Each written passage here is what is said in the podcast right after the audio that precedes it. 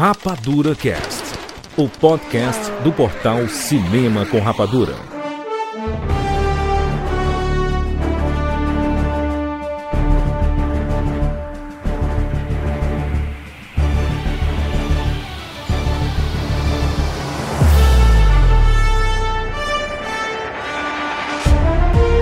Seja bem-vindo, seres Rapadura em todo o Brasil. Está começando mais uma edição do Rapadura Cast. Eu sou Júnior de Filho. E no programa de hoje nós vamos falar sobre a nova DC, exatamente o DCU de James Gunn e Peter Safra. Projetos foram anunciados e a gente vai comentar sobre todos eles. Estamos aqui com o Tiago Siqueira. Júnior de Filho é a DC indo para o alto e avante? Será? Acho que sim. Rogério Montanari. Sabe como é que é meu nome lá no Marvel Snap? É. Decenalta. Que Depois falam que eu não sou Decenalta. A minha gata chama Diana. Queria ver quem fala que eu não sou Decenalta nessa. Caraca, muito bom. Fernando Schmutz. Alan Muro, Alan Muro, o que você acha do novo filme que anunciaram do, do Monstro do Pântano? Ah, que porcaria, cai fora da minha casa. Caraca, a Fernanda dubladora. dubladora. Ai, muito bem. Gnu! James Gunn é autoridade máxima da DC. Olha aí, hein, rapaz. Gnu, inclusive, está em Montreal, exatamente. Foi pro Canadá, Estou- abandonou o Brasil. Abandonei não, né, gente? Vou visitar ainda. Tatuador. Você, ouvinte do Rapadura Cash, é do Canadá? É porque é, é muito longe, né, Gnu? As cidades aí do Canadá, né? O Canadá é muito grande, né? Jesus amado. É, se o ouvinte estiver em Toronto, ainda, ainda, ainda rola. Mas se estiver em Montreal, melhor ainda, porque, porque de Toronto pra cá são tipo duas horas de carro. Entendi. Então, Vancouver, infelizmente, vai ter que esperar eu fazer algum guest por lá, mas se estiver em Montreal, estou aqui tatuando em terras canadenses, congelando um pouquinho, mas. Tá falando Mas francês aí. já? Oui, oui. Ih. parle un peu de français. O I, o I foi ótimo, gostei. Oui, oui. Internacional. De. Como, como é que as pessoas te acham aí no, no Instagram? Acho que o Instagram é o caminho melhor, né? Pra, pra ver as tuas artes e tudo. Sim, sim, o Instagram continua o mesmo, arroba b.guinuinc, o G é mudo, G-N-U Inc. É só me procurar lá, me mandar uma mensagem, se quiser tatuar comigo tem Quando formulário. posta podcast que o Gnu participa, a gente sempre marca o Gnu. Sim, sim, me marca lá e, no... Aí dá pra achar. Cara, né? Você de Montreal quer fazer uma tatuagem, Gnu aí, pedida maravilhosa. Inclusive dá desconto pra ouvinte do Rapador. Pode deixar, pode deixar que a gente conversa, a gente Olha conversa. aí, hein? Fica a dica Gente, aí. O dólar tá caro, né? Eu, eu, eu conheço, eu sei essa realidade. É isso. Muito bem, olha só, gente, vamos bater um papo aqui sobre a nova DC. Sim, James Gunn assumiu o cargo, James Gunn e Peter Safra, né, a dupla, assumiu o cargo na DC Studios. A partir de agora veremos uma nova DC com projetos totalmente conectados. Foram anunciados cinco filmes e cinco séries, todas se relacionando. O MCU finalmente vai ter um adversário, é isso mesmo? Em universo compartilhado. A gente sabe que ainda vão ter quatro filmes da DC em 2023 que não fazem parte desse projeto do James Gunn. Mas vamos especular, conversar sobre tudo isso. Tem muitos assuntos relacionados. Tem muita coisa pra gente bater papo. Venha conhecer um pouco sobre esses filmes, essas séries. Tem filme novo do Batman, filme do Superman, filme da Supergirl. Tem série das Amazonas lá de Mulher Maravilha. Tem muita coisa bacana pra você entender aqui sobre esse novo universo. E antes da gente começar, dizer que esse podcast é um oferecimento do Paramount Plus, exatamente, de volta aqui Pra lembrar pra você que Teen Wolf The Movie, o filme da franquia Teen Wolf, está disponível para você assistir no Paramount Plus. Que maravilha, hein? Pois é, e olha, vocês têm que prestar atenção aqui porque esse filme ele tá amarrando o final dos eventos que tinham rolado aí no final da série. E saca só essa história aqui, ó.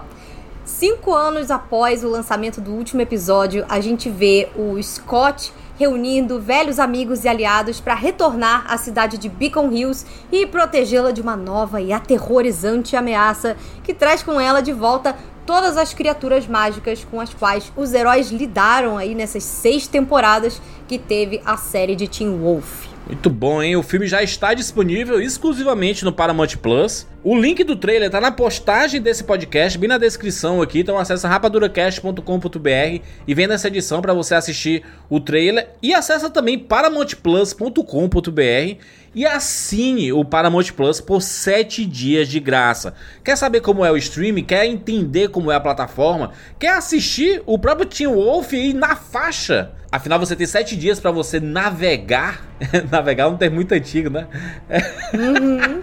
de você usufruir de Paramount Plus. Essa é a sua oportunidade, né? Exatamente. Então, ó, se você ainda não experimentou o Paramount Plus, mesmo a gente tá lem- tando lembrando aqui isso pra vocês toda semana, agora é a hora, hein? Não tem mais desculpa. Aproveita também pra já assistir um montão de conteúdo bacana que eles têm por lá, olha. Como, por exemplo, aquela série do Stallone, o Tulsa King.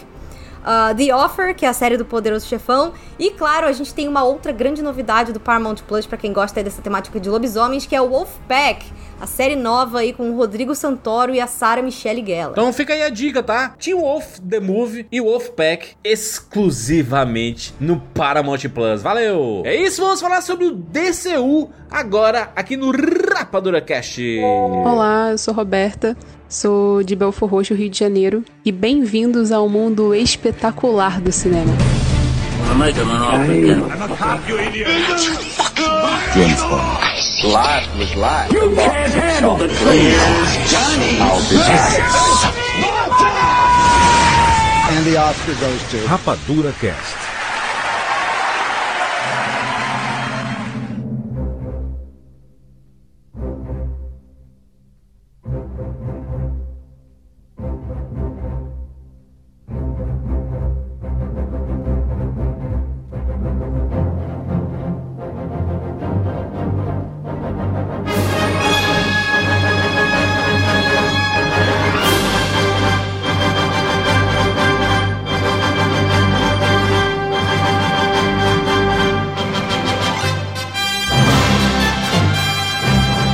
lá, hein? James Gunn, o Kevin Feige da DC.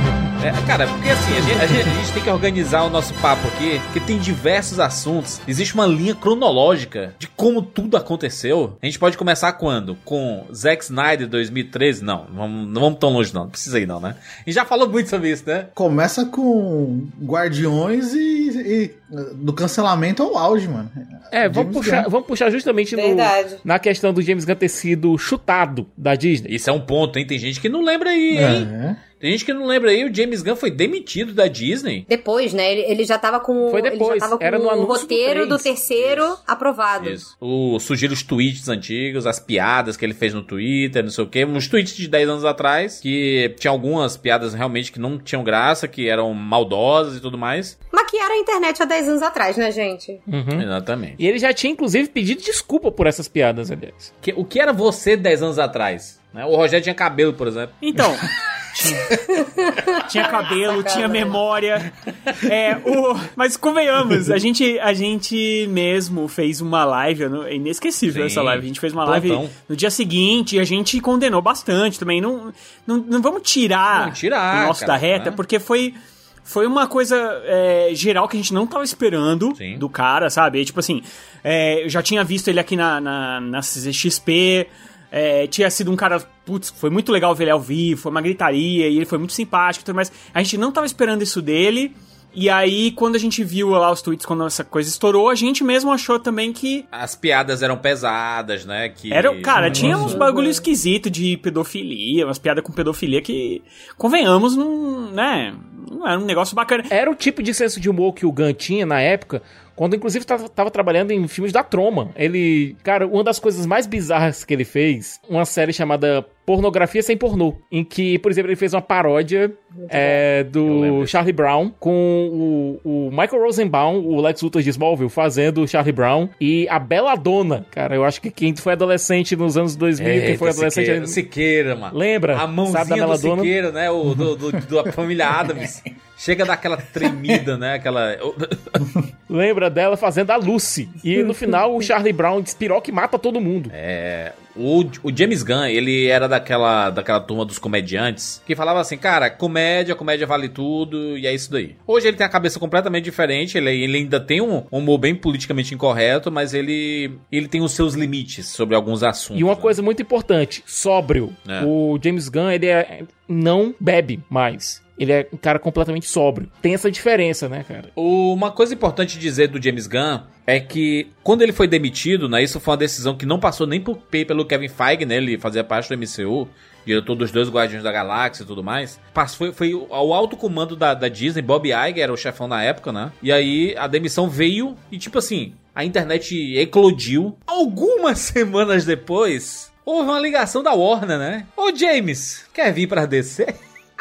Nossa, mas a Warner nem perdeu tempo. Caraca, Quando A mano, Warner não. viu a bomba Eles estavam estourar. corretíssimos. Foi rápido o negócio, né? E ele, opa, vou sim. E aí o que que aconteceu? James Gunn começou a trabalhar no Esquadrão Suicida, né? No novo Esquadrão Suicida. E quando ele começou a trabalhar, o Kevin Feige falou: Ô James Gunn, quer voltar pra Marvel? James Gunn, querido, não era bem assim, né? Oi, tipo, era só, era, só, era só um tempinho. Ah, é brincadeira. Você acreditou mesmo que a gente queria terminar com você?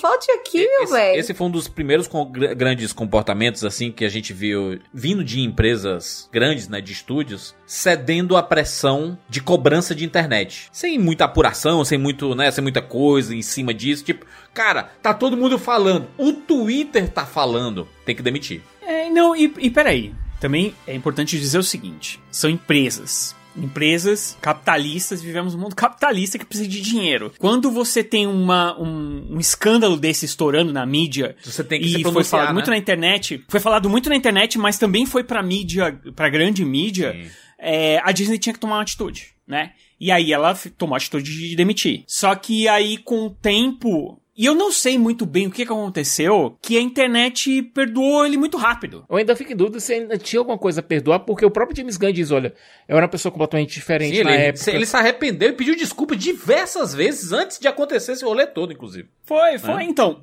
E aí, mas eu não sei porque que não perceberam isso na hora, por que foi um pouco Mano, tempo depois. Rogério, acionistas. Acionistas chegaram lá pra, pra turma da Disney, pra cabecinha da Disney, Bob e falaram assim, gente, esse cara aqui, a gente que lida com... É porque tinham piadas pesadíssimas e tudo, a Disney é um...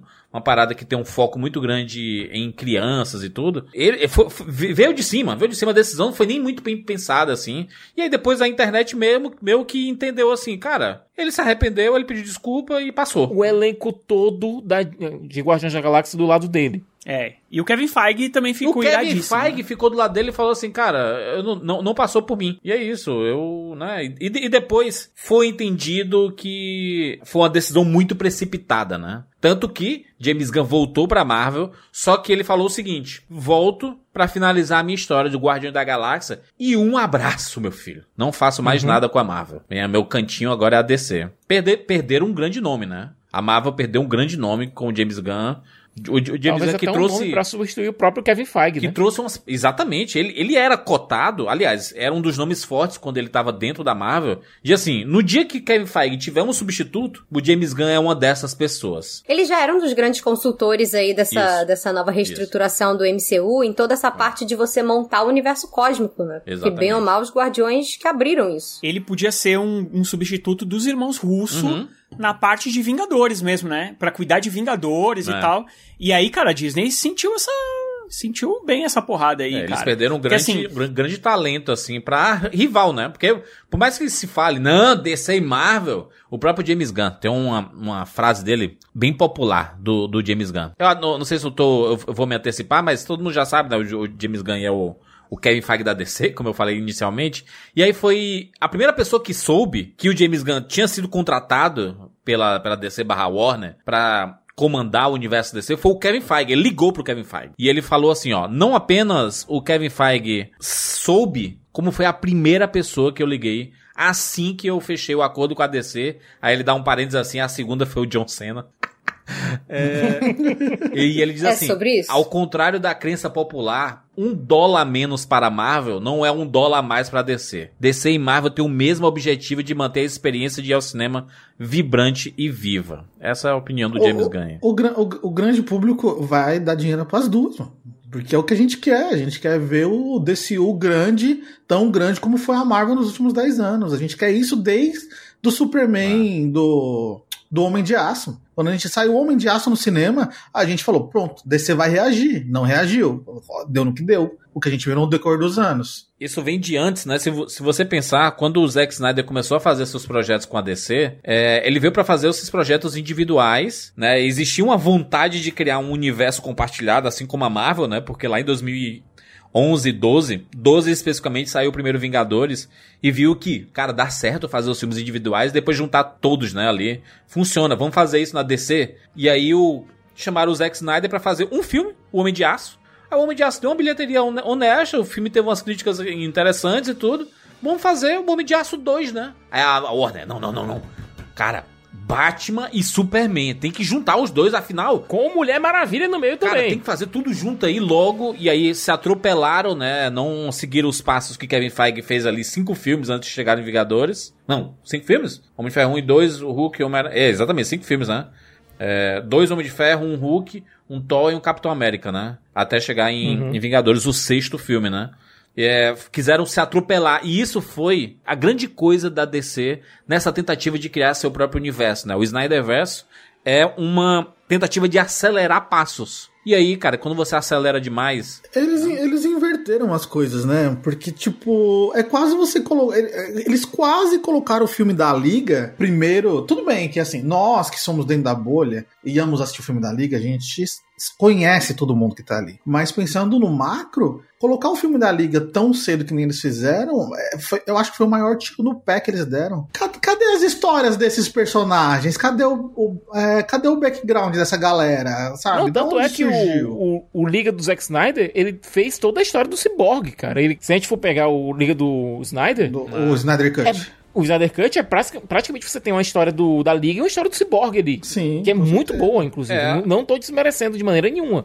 Agora tem outro detalhe. Se você pegar bem, o, fi o filme da Liga é o quarto. Você tem é, Homem de Aço, você tem o Batman vs Superman, você tem o Esquadrão Suicida, e aí você vai pro filme da Liga da Justiça. Pega o próprio, o próprio Esquadrão Suicida. Lançaram um trailer. A galera teve uma boa resposta pro trailer. Saiu Deadpool. Ah, o pessoal tá querendo uma coisa mais esculhambada. Então vai mudando, vai mudando, vai mudando, vai mudando, vai mudando. Eu não tô dizendo que eu quero ver o Ayer Cut. Só tô dizendo que, pelo que o próprio David Ayer diz, e eu, eu sou forçado a acreditar por conta do tom do primeiro trailer, o filme que ele fez e o filme que saiu são duas coisas completamente diferentes. Então eles fizeram do- basicamente dois filmes em um só, de novo. É, Isso, isso vale pro Liga da Justiça, vale pro Batman vs Superman. A, a, a DC, ela tava entrando numa onda, isso era nítido, de a gente vai fazer o que tá dando sucesso, o que tá fazendo sucesso. Ah, a Marvel tá fazendo tal coisa, vamos tentar fazer também. dinheiro, né? Se você pensar. Não, e sabe que sabe qual que era a- a- o problema? A gente falou isso aqui em vários podcasts, em vídeos e tudo mais. Cobrimos é tudo, que não né, tinha Rogério? ninguém. Ah, Tem, tem, tem Sim, podcast tem sobre todos aí. Se você colocar DC Podcasts Rapadura Cast, você vai chegar num, num, num link que tem todos os podcasts da DC, desse universo todo do Snyderverse aí. Inclusive, o- é, inclusive o Liga da Justiça do Snyder lá, o Sim. Snyder Cut, é um dos podcasts de maior audiência da história do Rapadura, Rapadura. né? Mas a, a Que eu fiquei de parada. fora, só pra constar.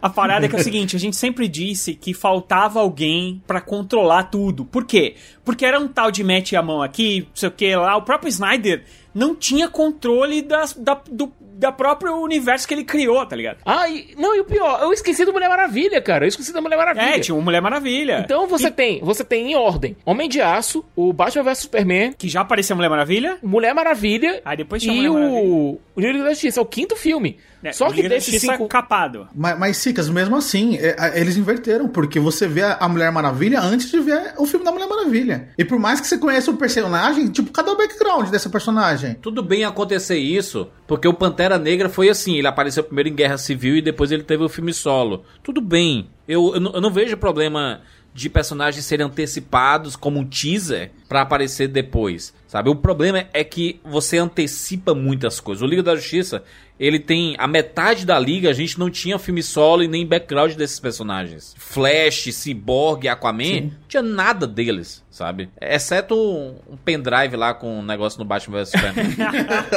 Não, E, aliás, o Lex Luthor aparentemente ainda fez, se deu o trabalho de fazer logotipos pra todo mundo. ele fez os já veio- logotipos. Já veio com a identidade visual de todo mundo. mano. O cara tem dinheiro, mano. O cara pode fazer logo, mano.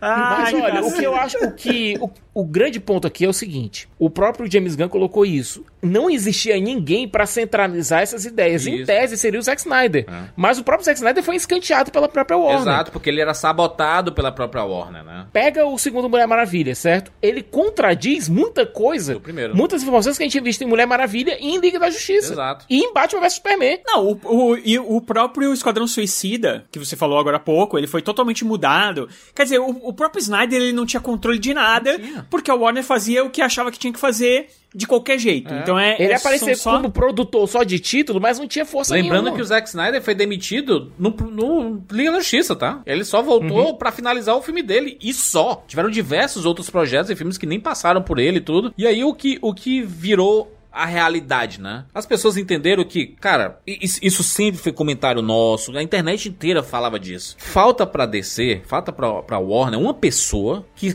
conseguisse centralizar uma história, um universo e organizar todas as produções relacionadas a esse universo. Cara, deu certo na Marvel. Por que que não E pode dar certo na DC? também, né? Por que, que não poderia dar certo também na DC? Se tem uma coisa que tá dando certo na sua concorrência, brother, faz. Não vão ser as mesmas coisas. São, são pro- propriedades intelectuais completamente diferentes, né? De super-heróis e tudo. Eu, eu sei que super-heróis é igual, né? Dos, de ambos. Mas eu sei que a DC, inclusive, tem até mais abertura pra outras coisas fora do universo de super-heróis, inclusive. Mas se, tá, se, se deu certo na Marvel, brother, faz também na DC. E parecia que tipo, o pessoal tinha vergonha de falar assim, cara, é, Não, porra, a gente vai ter que copiar o a é Marvel faz mesmo. alguma coisa. Ah, não, a vergonha se quer de, será que eu vou ter que copiar a Marvel mesmo? Cara, você- Eu não acho que é Se vergonha. você tentou fazer igual a ele os outros filmes, por que, que você não faz do jeito que tem que ser, né? Os projetos pareciam interligados, mas não eram. Isso. Se contradiziam o tempo todo uns aos outros. Isso. Você não sabia o que estava valendo, tava uma confusão. Das duas, ou você faz projeto independ- projetos independentes e se assume como projetos independentes,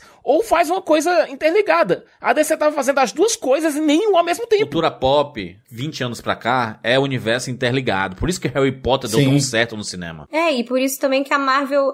Pois é, exatamente. Por isso que a Marvel acabou sendo tão pioneira, né? Não, não, não, se quer, mas eu tô falando em quantidade de filmes, a gente nunca tinha visto uma franquia, pelo menos de fantasia, assim, tão, tão longeva quanto Harry Potter, entendeu? Não, mas é aquela coisa. Uma coisa é uma saga, outra coisa é um universo interligado. Inclusive, quando o É. Harry Potter começou a fazer o seu universo interligado, começou a não dar tão certo assim. Sim, mas existiam... as- eu- É que eram muitos filmes. Eu tenho entendeu? certeza que as É- é- pessoas foram ver Animais Fantásticos porque era dentro do universo de Harry Potter, entendeu? É isso que eu tô falando. Com certeza. É. Se sair mais um spin-off de Harry Potter, a galera vai ver, porque é um universo compartilhado. É, eu acho que a parada é, que é o seguinte, não é que a Warner tinha vergonha de trazer um cara pra fazer isso. Eu, não tinha que eu acho achado, que eles né, tinham medo. Não, não, não, não, também não acho isso. Porque, pô, eles tentaram com algumas pessoas, né, e não deu muito certo. Eles não querem perder o controle. Não, não quer perder o Não, e controle. tava uma confusão dos diabos nos bastidores. Você tinha é, Joss Whedon sendo acusado de assédio, você tinha Walter Ramada sendo acusado de acobertar a situação lá dentro. O próprio Geoff Jones, né, de ter, ser conveniente de várias coisas e tudo, não é uma... Tiv- Tiveram diversas seja, acusações péssimas. Ninguém assim. sabia o que estava acontecendo lá dentro. Ninguém sabia quem mandava. Ramada mesmo, que tinha várias inimizades, muitas tretas internas e tudo mais. E aí o que é que acabou acontecendo, né? A Warner passou por um processo de fusão, né? A Time Warner lá foi vendido da, da AT&T e tudo mais, até que chegou a fusão com a Warner Bros. é, a Warner Bros. e a Discovery, né? Acabaram se juntando. E aí virou um grande conglomerado chamado Warner Bros. Discovery, com um cara comandando tudo. David Zaslav. E, E aí que ele falou, "Ah, chega dessa merda. e- né, ele já chegou falando Vai assim, todo ó, mundo embora. Chegou passando a faca embora. em tudo. não entendo porque é que eu tô vendo tantos filmes da DC que faz parte do, é um dos- das nossas maiores preciosidades. Eu não vejo Superman, né? Cadê, cadê o a- a- cadê os, os grandes personagens desse universo? Cadê o, o Batman até aparecia e tudo mais, mas é, a, a própria Mulher Maravilha em coisas que as pessoas queiram é, assistir de verdade, que são coisas de, de qualidade, mas especificamente o Superman, né, que era um símbolo da DC. E totalmente escanteado, ele falou assim, cara, eu quero mudar tudo isso daqui.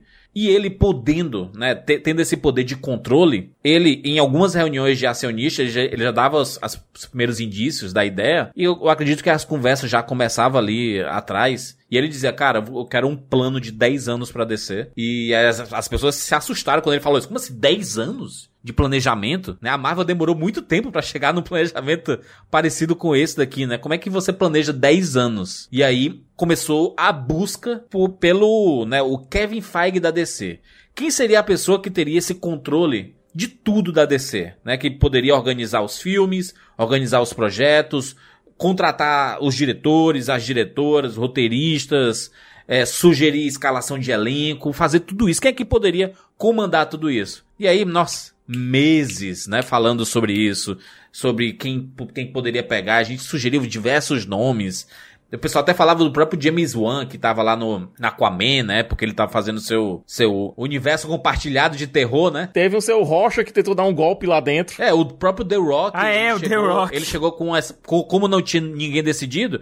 O The Rock falou assim, cara, meu Adão Negro tá vindo aí, né? Vou colocar o Superman porque eu- as pessoas amam o Henry Cavill. Vou colocar no meu filme. Falei com o Zaslav, passei na frente de todo mundo. Disse assim, cara, esse cara vai voltar, porque, né? Vamos mudar a hierarquia da DC e tudo mais.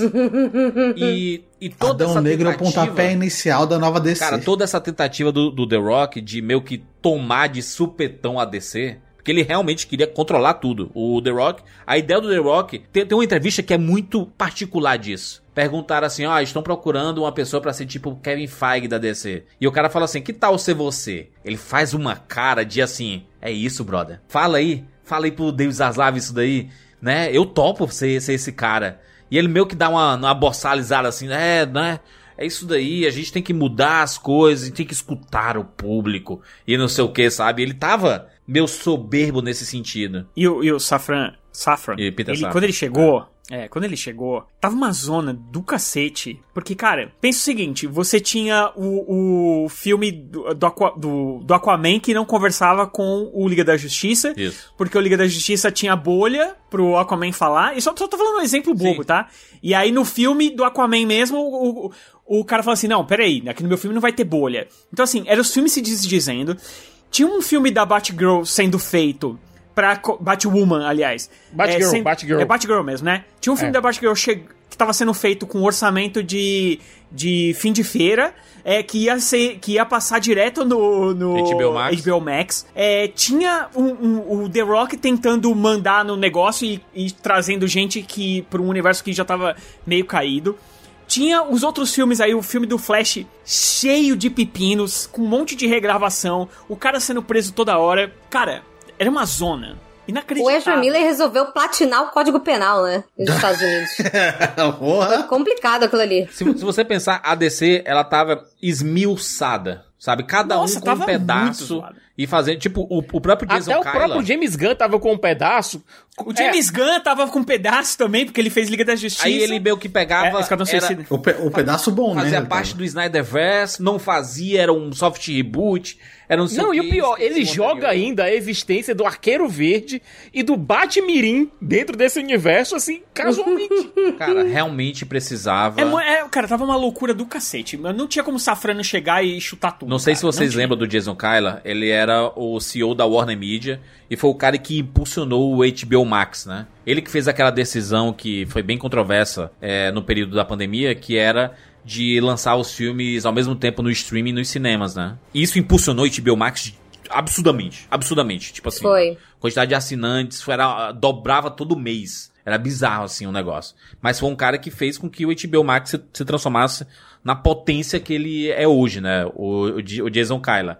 Porém, passou por cima de muitas coisas que o próprio Zaslav, o David Zaslav odeia o Jason Kyla. Porque o David Zaslav, o novo CEO, né, aqui, o chefão da Warner Bros. Discovery, ele acredita que o lançamento de cinema ele é o prioritário. Porque é o lançamento que você coloca no cinema e o dinheiro retorna rápido. Porque ele deu bilheteria, vai voltar o dinheiro. É isso, é uma, é uma conta bem, bem rápida. No streaming, você demora, porque é, o, a- tem a assinatura, aí tem os descontos, aí tem um monte de coisa assim que demora pra essa, pra, essa, pra essa conta fechar. O cinema não, cara. Você lança lá, você recebe a grana logo, já pinga na sua conta. A parada, sabe? Essa, essa divisão toda. Ele meio que quebrou tudo isso e a primeira coisa que o David Zaslav fez, chegando na Warner Bros. Discovery, foi demitir o, o Jason. Não, esse cara aqui não quero nem que ele passe na frente da, da, da Warner Bros. aqui, né? A vibe agora vai ser outra. E aí ele começou a procura e, e, e buscar esse nome que poderia realmente é, comandar a, a DC. E não só isso de, né, né um, um produtor. Coloca um produtor aleatório, tipo o próprio Peter Safran, né?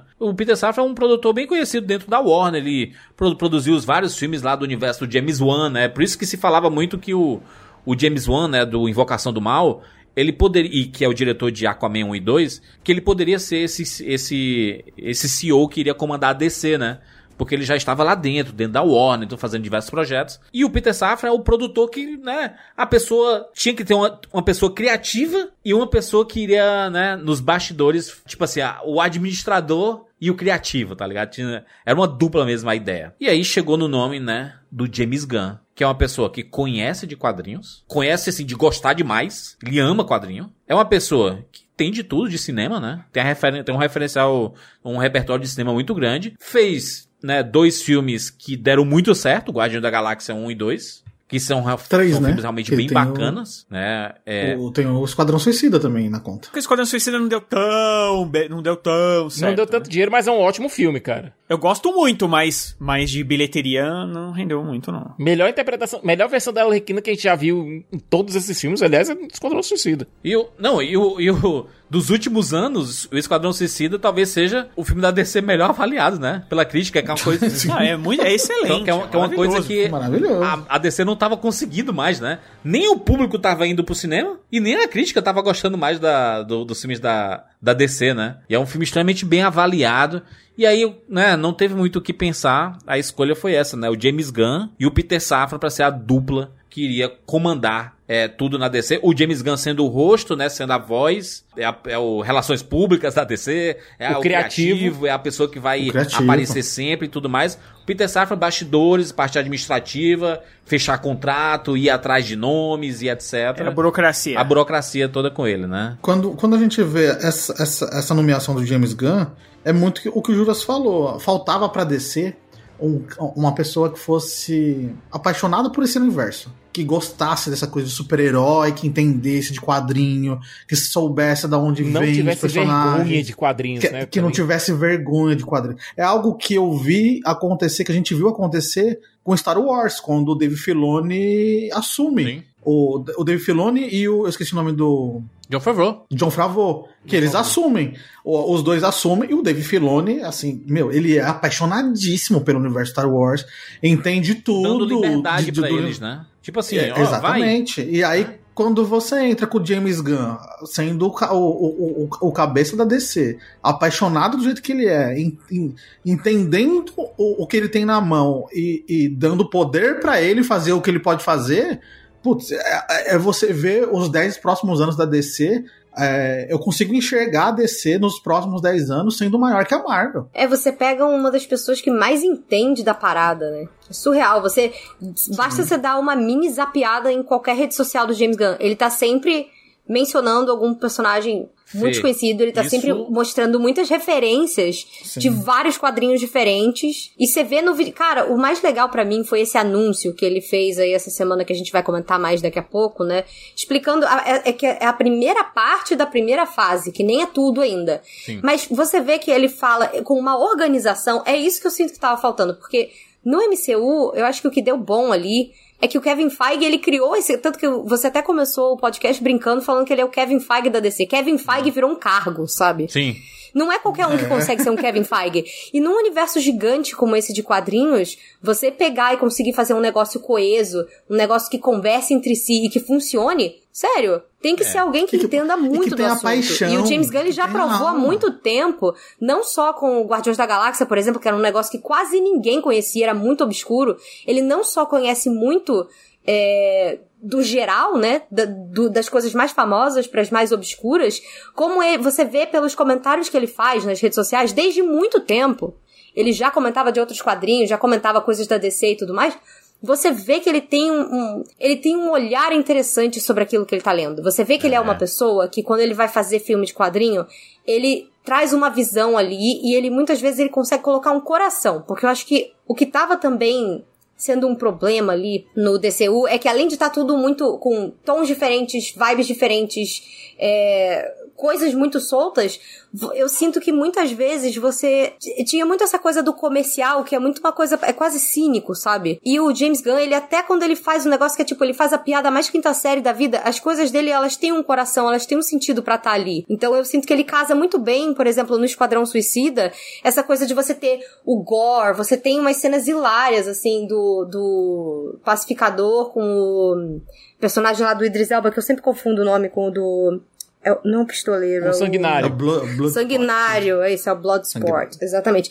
Deles lá fazendo body count lá com, com, com a galera do, do acampamento, dos revolucionários. E você tem isso, e de repente você tem aquela cena linda da, da Ratcatcher falando, mostrando a história do passado dela, do pai dela, que você vê ali na memória dela, um reflexo na, na, na janelinha do ônibus com chuva. Cara, o, o cara te faz morrer de rir, te faz ficar chocado com o negócio, te faz chorar. Assim, ele consegue pegar até os personagens mais detestáveis, como, é, como foi o caso do Pacificador no filme do, do Esquadrão Suicida, Suicida é. e mostrar na série do Pacificador o que que tá por trás daquilo ali. Ele consegue humanizar até a pessoa que você fala, meu Deus, não tem, de, não tem forma nenhuma desse personagem que é um arrombado aqui, que, de você simpatizar com ele.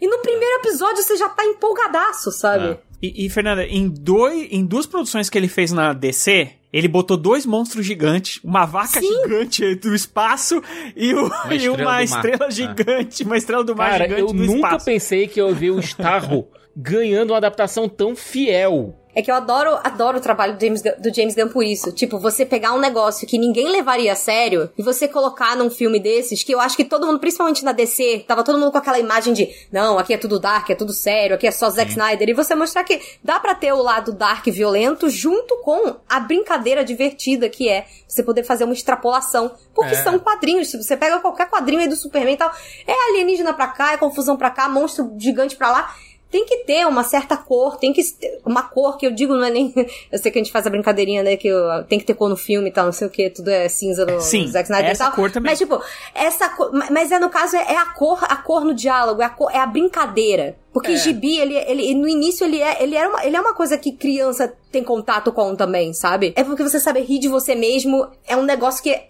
é interessante também aqui, sabe? A gente vê algumas declarações do Snyder, por exemplo, na época de Batman vs Superman, que ele economizou na cena dos dois juntos porque achava que os dois juntos com a roupa podia, o público podia estranhar ver aquela galera. Gente, a gente tava vendo Marvel, pelo amor de Deus. Uhum. Os, cara, os né? caras vestidos com os uniformes coloridos e funcionava é, na uma, tela. Ele tinha uma visão diferente sobre esse universo de heróis. Ele não queria repetir o que a Marvel tava fazendo. É, essa é a grande mudança, eu acho que não só da organização da parada, mas de uma visão totalmente diferente do mesmo material. Eu, eu não duvido que o Zack Snyder, Zack Snyder seja um grande fã de quadrinhos. Ele é. Só que a visão dele é totalmente diferente da visão do James Gunn, entendeu? Então, e é isso que eu acho que é o que vai mais mudar. Se, e isso é importante, a Warner realmente, porque a gente não viu ainda, ele começou agora, ele vai anunciar os planos dele agora. Eu só quero ver se a Warner realmente vai deixar o cara trabalhar o tempo que ele precisa trabalhar. É, um, uma parada importante, é, quando a gente tava falando ali sobre o James Gunn ser o Kevin Feige da DC, eu diria até, o Kevin Feige ele é um talvez o maior produtor da, de Hollywood dos últimos 30, 40 anos aí. É um cara que conseguiu construir um universo absurdamente lucrativo, que consegue fazer com que milhões de pessoas é, vão aos cinemas e consumam as paradas. Então ele conseguiu realmente remodelar a indústria do cinema aí e o gosto das pessoas. E eu acredito que o James Gunn, ele, ele, ele chega aqui, é foda porque ele chega com a responsabilidade de fazer pelo menos algo parecido com que o Kevin Feige faz. Porém, ele faz uma parada que o Kevin Feige não faz. Ele, além de ser diretor, roteirista e tudo mais, né? Ele tem essa, essa expertise de, de qualidades, assim, essa, essa técnica, né? Ele tem uma parada que é a comunicação dos holofotes, sabe? Porque o Kevin Feige ele é muito bom. O Kevin Feige ele é tipo o Steve Jobs. Ele chega lá no. Ele é um ótimo apresentador para vender o negócio. Ele né? chega lá na apresentação e ele, ele manda bem com ninguém, como, como ninguém. Ele prepara a parada, o PowerPoint, não sei o que manda bem demais isso. Ele é, é, muito bom. Em entrevista com o Kevin Feige, ele se esvai de qualquer assunto. As pessoas perguntam, e aí o futuro não sei o que? Ele não responde. E aí não sei o que? E, e, e, esse boato aqui? Não fala nada. James Gunn não. James Gunn pega o Twitter dele e, e nem, ninguém faz isso com ele. Ninguém faz isso com ele. Não tem um produtor, um, um cara que vai chefiar diversas equipes que faça como o James Gunn. Que é chegar uma, uma sei lá, um deadline, é, um deadline em Hollywood e postar uma parada assim. James Gunn vai fazer o filme lá. Ele dá RT ele diz assim, isso é mentira. Sim. Ele responde na cara. O James Gunn, ele tá acessível. Ele tá acessível, ele se tornou acessível de um jeito que geralmente esses executivos não são. Mas isso, eu acho até que ele pode até parar um pouco de fazer isso, porque n- Hollywood não tá acostumado com esse tipo de relacionamento do cara, o chefão, e no Twitter desmentir a empresa. Porque ele até então era só o diretor, né? Ele é o, ele é o destruidor de insiders. Não, e outra coisa, juras, ele se diverte com isso. É, ele fez duas. é, a gente vai falar do cronograma. Ele fez duas apresentações distintas do cronograma. A primeira foi junto aos jornalistas. Ele chamou os principais jornalistas de entretenimento dos Estados Unidos para uma, uma coletiva fechada e que detalhando os projetos, falando com uma linguagem um pouco mais desbocada, uma linguagem um pouco mais James Que Gunn. geraram cotes, né? Que muita gente se doeu, né? Inclusive os próprios artistas, né? Perguntaram pra ele, olha, e você vai parar de ficar respondendo essa galera? Parar? Eu me divirto fazendo isso. É, mas uma hora vai cobrar, né? O, o cargo executivo, uma hora vai cobrar. Porque, cara, algumas coisas que ele falou aqui, tipo, sobre a o, o próprio universo DC, né? Que ele falou, cara, o universo DC tava uma bosta, e usando uma palavra mesmo, é bosta mesmo. É. Tipo assim, ó, eu quero. é, o, O, termo que ele dele, usou né? tá mais para uma forma mais qualificada de bagunça. Não, olha, olha o cote dele aqui, né? Eu queria cuidar desses personagens. Todos nós sabemos que tem sido uma jornada fodida para muitos deles nos últimos anos. E eu realmente acho que é um desafio. Mas acho que é uma possibilidade para criar. Acho que é uma possibilidade para criarmos algo especial para esses personagens. O histórico tem sido uma merda. Tem sido realmente uma jornada fodida pra DC. Quem que fala isso, cara? O cara é o chefe. Me diz uma coisa. negócio, brother. Me indica uma mentira aí. Não fa... Cara, Siqueira, eu acho que não é mentira o que ele falou.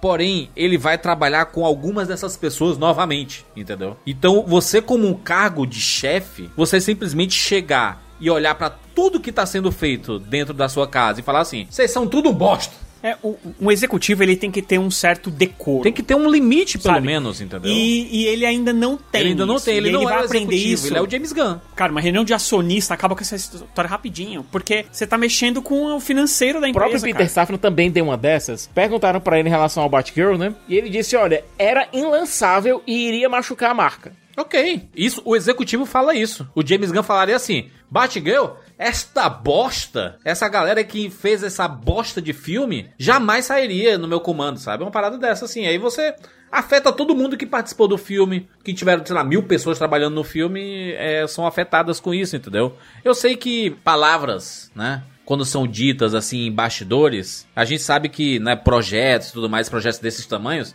só que tem é arranca-rabo. Mas nem sempre isso precisa ganhar o público, entendeu? Que foi a parada que rolou ali com, com o Tom Cruise. Lembra do Tom Cruise no Missão Impossível? Uhum. Que, Que aquilo ele... não vaza, que aquilo foi interno, né? E aquilo ali va- vazou uma discussão generalizada interna dele putaço porque as pessoas estavam desrespeitando. É um, né? Ele foi grosseiro, ele passou do ponto? Sim, ele passou do ponto. Tava errado? Não. Mas é foda, né? É, são, são coisas. Nem sempre tudo que acontece nos bastidores precisa ir a público, saca? Projetos são estressantes, são cansativos, as pessoas passam do ponto e etc. Mas tem coisas que você não precisa colocar é, a público. Eu acho que o James Gunn, agora logo no começo, é porque ele tá meio por cima da carne seca, tá ligado? Assim, ele tá assim, cara, eu tô num cargo e que eu tô com. Eu vou ter muitas responsabilidades e eu vou ser a pessoa que vai falar e vou me arrebentar de vez em quando. E o Peter Safra vai ser aquele cara com extintor de incêndio de fundo, entendeu? Sabe? O galera falando, ele falando as merda e. apagando os incêndios, tá ligado? Pega, por exemplo, o que ele falou de Mulher Maravilha em 1974, né? Que ele falou que é um filme que contradiz muita coisa que tinha sido colocado nos, nos últimos filmes. Sim. Tem alguma coisa errada no que ele falou? Não. Absolutamente. Ele falou uma coisa que é verdade. Inclusive, O a, filme- a o- Perry no- Jenkins, quando chegou no Twitter pra, pra postando a carta dela, né, de, de que o roteiro dela foi simplesmente, né, opa, me dê aqui seu roteiro, vou colocar na latinha do lixo ali onde é o lugar dele, né. Foi basicamente isso que aconteceu com a história, que é a história que não seria aproveitada. É, aliás, né, quase nada desse universo vai ser Juras, aproveitado. a ideia pra onde estava indo o universo DC antes do James Gunn chegar era bem esquisita. Sim. É, a gente ia ter uma crise nas infinitas terras, nos- nas quais Superman, o Henry Cavill, seria substituído pela Supergirl da Sasha Kaya, basicamente. A gente teria uma substituição substituição do Batman do Ben Affleck pelo Batman do, é, do Michael Keaton, que seria se tornaria então o Batman principal do universo DC. Uma série de decisões que seriam, no mínimo, questionáveis por parte dos fãs. Eu, eu acho que esse, antes, antes da gente falar mesmo do, do, do cronograma dele, é que esse é, talvez seja o maior desafio inicial do James Gunn, é que ele não pode simplesmente chegar e dizer assim, gente, pega tudo, né, que, que foi feito, deixa de lado e vamos começar do zero. Nem isso ele pode fazer, porque ele quer começar do zero. Ele tem quatro filmes para lançar do antigo regime. Você tem o lançamento iminente agora do Shazam, depois você tem o lançamento do Flash, Besouro Azul e Aquaman. Lembrando, Aquaman, o Aquaman 2, a gente teve algumas imagens com participações do Ben Affleck. Caraca, com filmagem de participação, essas coisas, mano. participação do Ben Affleck. É, antes, obviamente, antes do James Gunn A assumir. própria Mulher Maravilha em Shazam, tem, tem, muito, tem um monte dessas não, coisinhas. Mulher Maravilha e Shazam, inclusive, já apareceu no trailer. Cara. Já apareceu no trailer a Gal E Gadot. aí, o, o que é que o James Gunn tem que fazer? Porque ele não pode. Esses filmes vão sair, né? Tipo, são os quatro filmes da, da DC de, de 2023 e que são filmes que vão encerrar o Snyderverse, por assim dizer. Né? E aí, o James Gunn, ele não pode simplesmente dizer assim: esses filmes aí não fazem parte do, do projeto da minha da, da nova DC, né? Do DCU. É da antiga DC e tudo mais. E ele não pode falar isso, porque se ele fala isso, a galera não vai assistir no cinema. Porque fala assim, cara, esses filmes não vão fazer parte do universo nenhum, né? Vão simplesmente sair nos cinemas e aí as pessoas vão perder interesse. E aí ninguém vai ver. E aí ele teve que dar um discurso totalmente, né? Desviando de balas, basicamente, assim, conectando um filme no outro. Mas, tipo assim, ah, o Shazam é um personagem que é fácil de conectar é, com o DCU, não sei o quê. Porque ele sempre tava no cantinho dele lá, Não, então mas não quer dizer nada separado. isso, né? Isso não quer dizer, isso, isso quer dizer que ele O vai Flash, no o DCU? Flash vai Não. rebutar esse universo todo. A gente sabe que ele, ele, ele pareceu sempre, em todos os discursos que ele tem feito, muito entusiasmado com o trabalho que foi feito com o filme do Flash. Sim. Quer Que ele dizer disse que, que o ser um- Flash vai funcionar? Por quê? Isso deve ser o David Zazar falando, cara, a gente gastou 300 milhões nesse filme. Ele, a gente tem que fazer funcionar. Então vamos aí. Pode, pode até ser que o filme realmente esteja bom, sabe? Mas quando você coloca assim, o, o James Gunn, ele enche a boca pra dizer que talvez seja um dos melhores filmes de heróis que ele viu em todos os tempos. E aí você fica assim, caraca, realmente. E eu não duvido que seja muito maneiro. Eu realmente não, Eu não duvido que que seja. Eu maneiro. não duvido. Eu não duvido que seja maneiro, mas o melhor de todos os tempos. É, Não, não, o melhor não. Um dos melhores. Um dos Um melhores dos. de todos os tempos, de filme de heróis. de todos os tempos. é, tá dando aquela valorizada no, no, no jogador, né? Pode ser que tenha gente daqui a uns meses vá voltar aqui pra esse podcast e tenha que se retratar. Pode. Pode ser quando as pessoas que sejam seja um James filme Gunn. realmente Eu, eu, eu, eu acredito no filme do Flash. Porém, é, eu acho que Eu vai ser um acredito bom no Ezra filme. Miller, mas no filme do Flash até que eu acredito. Ele fez o trabalho dele lá no filme. O, o, que- o que queima ele é o bastidor. Mas no filme ele tá lá, ele é o Flash. O que a gente sabe real é que o James Gunn não vai aproveitar nenhuma dessa galera. Cara, não vai aproveitar. A gente não vai ver o Jason Momoa fazendo Aquaman novamente. O, Não, o, o ele- Zach Levi... A gente sabe não. que o Jason Momoa tem um projeto com o ADC do James Gunn. A Que eu acho que também não. Que eu acho que também não vai fazer. Pode ser que faça O o Lobo? Lobo. Tem bem a, Não é faz bem a cara cara, do James não- Gunn, esse Mas, Lobo aí. mas eu sei, cara, mas eu não faz, cara, não faz sentido você pegar o mesmo ator e fazer dois personagens. Ele vai estar todo maquiado, vai dar nem pra ver, mano. Mas vou olhar lá e vou falar assim, ué, mas isso aí não é o Aquaman? Eu fico pensando, sei lá, Ah, numa sim, tia, o, uma o Chris Evans, o Chris Evans não era o Tocha Humana depois virou Capitão América? Exatamente. Acesse dos Eternos, não tinha feito lá o Capitão Marvel? Nem lembro. Cara, então, acontece, bicho. E em universos compartilhados costuma acontecer muito você acabar repetir atores. Ah, O Zach Infelizmente Levi acontece. não era lá do, do núcleo do Thor e virou o Shazam?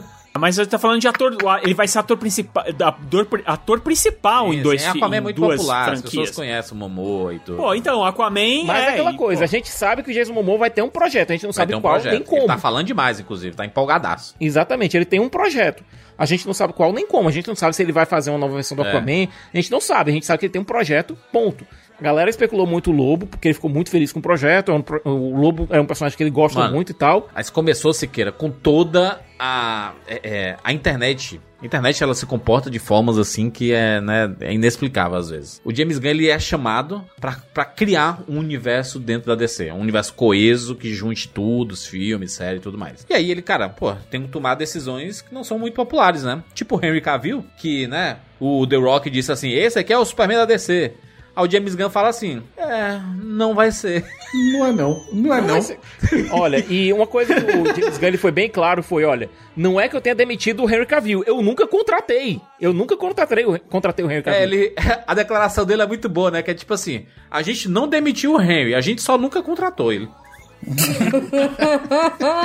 Ah, e ele colocou nas costas do, do, do- da Warner, né? Colocou nas costas do The Rock, colocou nas costas do Walter Ramada, colocou nas costas de um monte de gente. Só disse que ele só disse, olha, a cu- a culpa desse negócio não é minha. Eu já achei. eu- quando eu cheguei aqui, é, é- é- essa bomba já tava pra explodir. Eu não tenho E nada outra coisa, o Superman, aparentemente, a, a marca Super é uma prioridade pro James Gunn. Ele, ele tá escrevendo o filme do Superman, ele provavelmente vai dirigir esse filme. Vai ser o filme que, de fato, é, a gente vai ter um- alguns capítulos zero pro, pra esse universo DC do James Gunn. Mas o capítulo 1, de Sim, fa- a filme, parte né? 1 mesmo, O filme é. É, o primeiro filme- filme... é Superman, né? Exatamente. Então é o, grande carro-chefe, a grande carta de apresentação dele pro, pro público do cinema. Não, Vai mas- ser com o Superman mais novo, com na faixa dos 25 anos. Vai ser com o Superman que, num mundo que já existem heróis, que já existiam heróis antigamente, inclusive já conheci alguns, eu vou falar desse projeto depois, é, mas um mundo bem diferente. Siqueira, eu acho, acho que é importante dizer que o, o James Gunn, ele, ele chegou e antes dele anunciar o próprio cronograma dele, ele já Uhum. teve que tomar algumas decisões, né? Que é tipo assim, Ben Affleck não vai ser o Batman, e pronto, já corta aí. Mas é aquela coisa, Ben Affleck, ben Affleck não vai ser o Batman, mas eu quero ele dirigindo algum projeto. Ok, talvez seja o acordo. Pra pagar o Gadot aí, né? Que se fala, ah, a Gal Gadot vai continuar como, como uma Mulher Maravilha. Eu acho muito difícil. Acho que ela Eu acho que a Gal Gadot não, não tá se tocando no assunto da Gal Gadot por um motivo. Ela tem participação no filme do Shazam e ela provavelmente tem participação também no filme do Flash. Sim. Então, até esses dois filmes saírem, não deve se falar em nada sobre a saída da Gal Gadot. Mas ela provavelmente não vai continuar no universo do James Gunn, né? Se tirou o Henry Cavill, que é o, o- era o grande a, rosto do, do. Porque era o Superman. Os outros vão cair como peças de dominó, um atrás do outro. Sai o filme, obrigado, tchau. Sai o filme, obrigado, tchau. A Gal Gadot, ela teve três filmes. Três filmes. Aliás, três não, vamos ver aqui. Ela participou do... Não, participou do Batman Superman, Origem da Justiça, participou do Liga da Justiça, participou de dois Mulheres Maravilhas. Então, ela teve em quatro filmes. O Henry teve em três só. A Gal é mais cara do universo DC que o Henry. É, isso é um fato, né? É tanto que a Mulher Maravilha se tornou mais popular que o Superman dentro da DC, né? E ainda tem outro detalhe. A Gal Gadot é a primeira intérprete live action da Mulher Maravilha desde a Linda Carter. Não, ela é um ícone, né? Tava com muita- um déficit de Mulher Maravilha mesmo. É, é tanto que eu acho que aque- aquela série que vão fazer so- sobre Temícera e tudo mais, as Amazonas, eu acredito que ela vai ser uma Amazona fudidona lá, sabe? Assim, pra ser, pra ser uma homenagem a ela. Ah, eu já fui uma Mulher Maravilha. É muito cedo, tempo, muito cedo pra isso, Júlio. Muito cedo. Eu acho, eu acho que nessa série da, da, da- do Paradise Lost aí, é, é pelo quadrinho, é, é antes, né? Não tem nem Mulher Maravilha, né? É, foi série. inteligentissimo do James Gunn situar essa história antes do nascimento da Mulher Maravilha. Sim. Você pega uma série, cria toda uma base esse- pro universo das Amazonas, pra você lançar uma Mulher Maravilha nova sem ninguém estranhar lá no futuro. É, a- ideia é não desmentir demais, né? Tipo, o que aconteceu depois, né? Tipo assim, não, é outro tempo, é isso aí e tudo mais. Mas se ali eles querem começar a criar uma Mulher Maravilha, eles vão ter que ter uma Mulher Maravilha nova, né? Então, eu acho que isso vai acontecer. Mas eu, eu, eu acho que essas decisões que o James Gunn te- teve que tomar inicialmente, que é tipo, não vai ter Henry Cavill, o Ben Affleck não vai estar, a Ezra Miller, vamos ver qual é, não sei o que. A Ezra Miller não vai, não sei nem se volta e tudo mais. Quando eu olho o cronograma, eu consigo ver nitidamente o James Gunn fazendo tudo que vocês falaram. Não, vamos deixar, não vou falar nada, porque tem que lançar, tem que fazer bilheteria, os filmes estão prontos. Até o até o, o, o Batman parte, não, até o Besouro Azul, esses filmes estão prontos. Sim. Quando ele começar o universo dele com Superman Legacy, ele vai trazer, e é só olhar o cronograma, os, as séries e filmes que a gente vai falar aqui. Ele vai trazer, vai fazer um refresh total do do, Do universo total. do universo da DC e vai colocar o universo da DC muito mais leve e muito mais, como estava dizendo a Fê, muito Leve, mais colorido. Com Authority, cara, eu acho. Não, mas, mas, o- mas, cara, olha, Superman Legacy, Batman Brave and the Bold, o, Su- o Supergirl Woman of Tomorrow, a, Mulher- a Mulher da Manhã, Paradise Lost, a série do Lanterna, tem o, o. Como chama? O Booster Gold? Como é o nome dele em português? O Gladiador Dourado. O Gladiador Dourado. Diversificado com certeza é. Eu acho que a, a- eu acho que a questão não é nem leve, eu acho que é diversificado de fato. Monstro do Pântano, por exemplo, tá- é, pelo que o James Gunn prometeu, vai ser uma história de terror mesmo. É, eu acho que a gente pode ir por, pela, pela, pela ordem aqui, né? O James Gunn, ele. de- depois da gente falar desses quatro filmes aí que, que vão sair em do- 2023, né? Que provavelmente não serão aproveitados dentro do, do novo DCU. O James Gunn, ele falou uma coisa que é muito importante, né? Antes de falar dos seus próprios filmes. É que iriam existir algumas obras que não tinha como parar, né?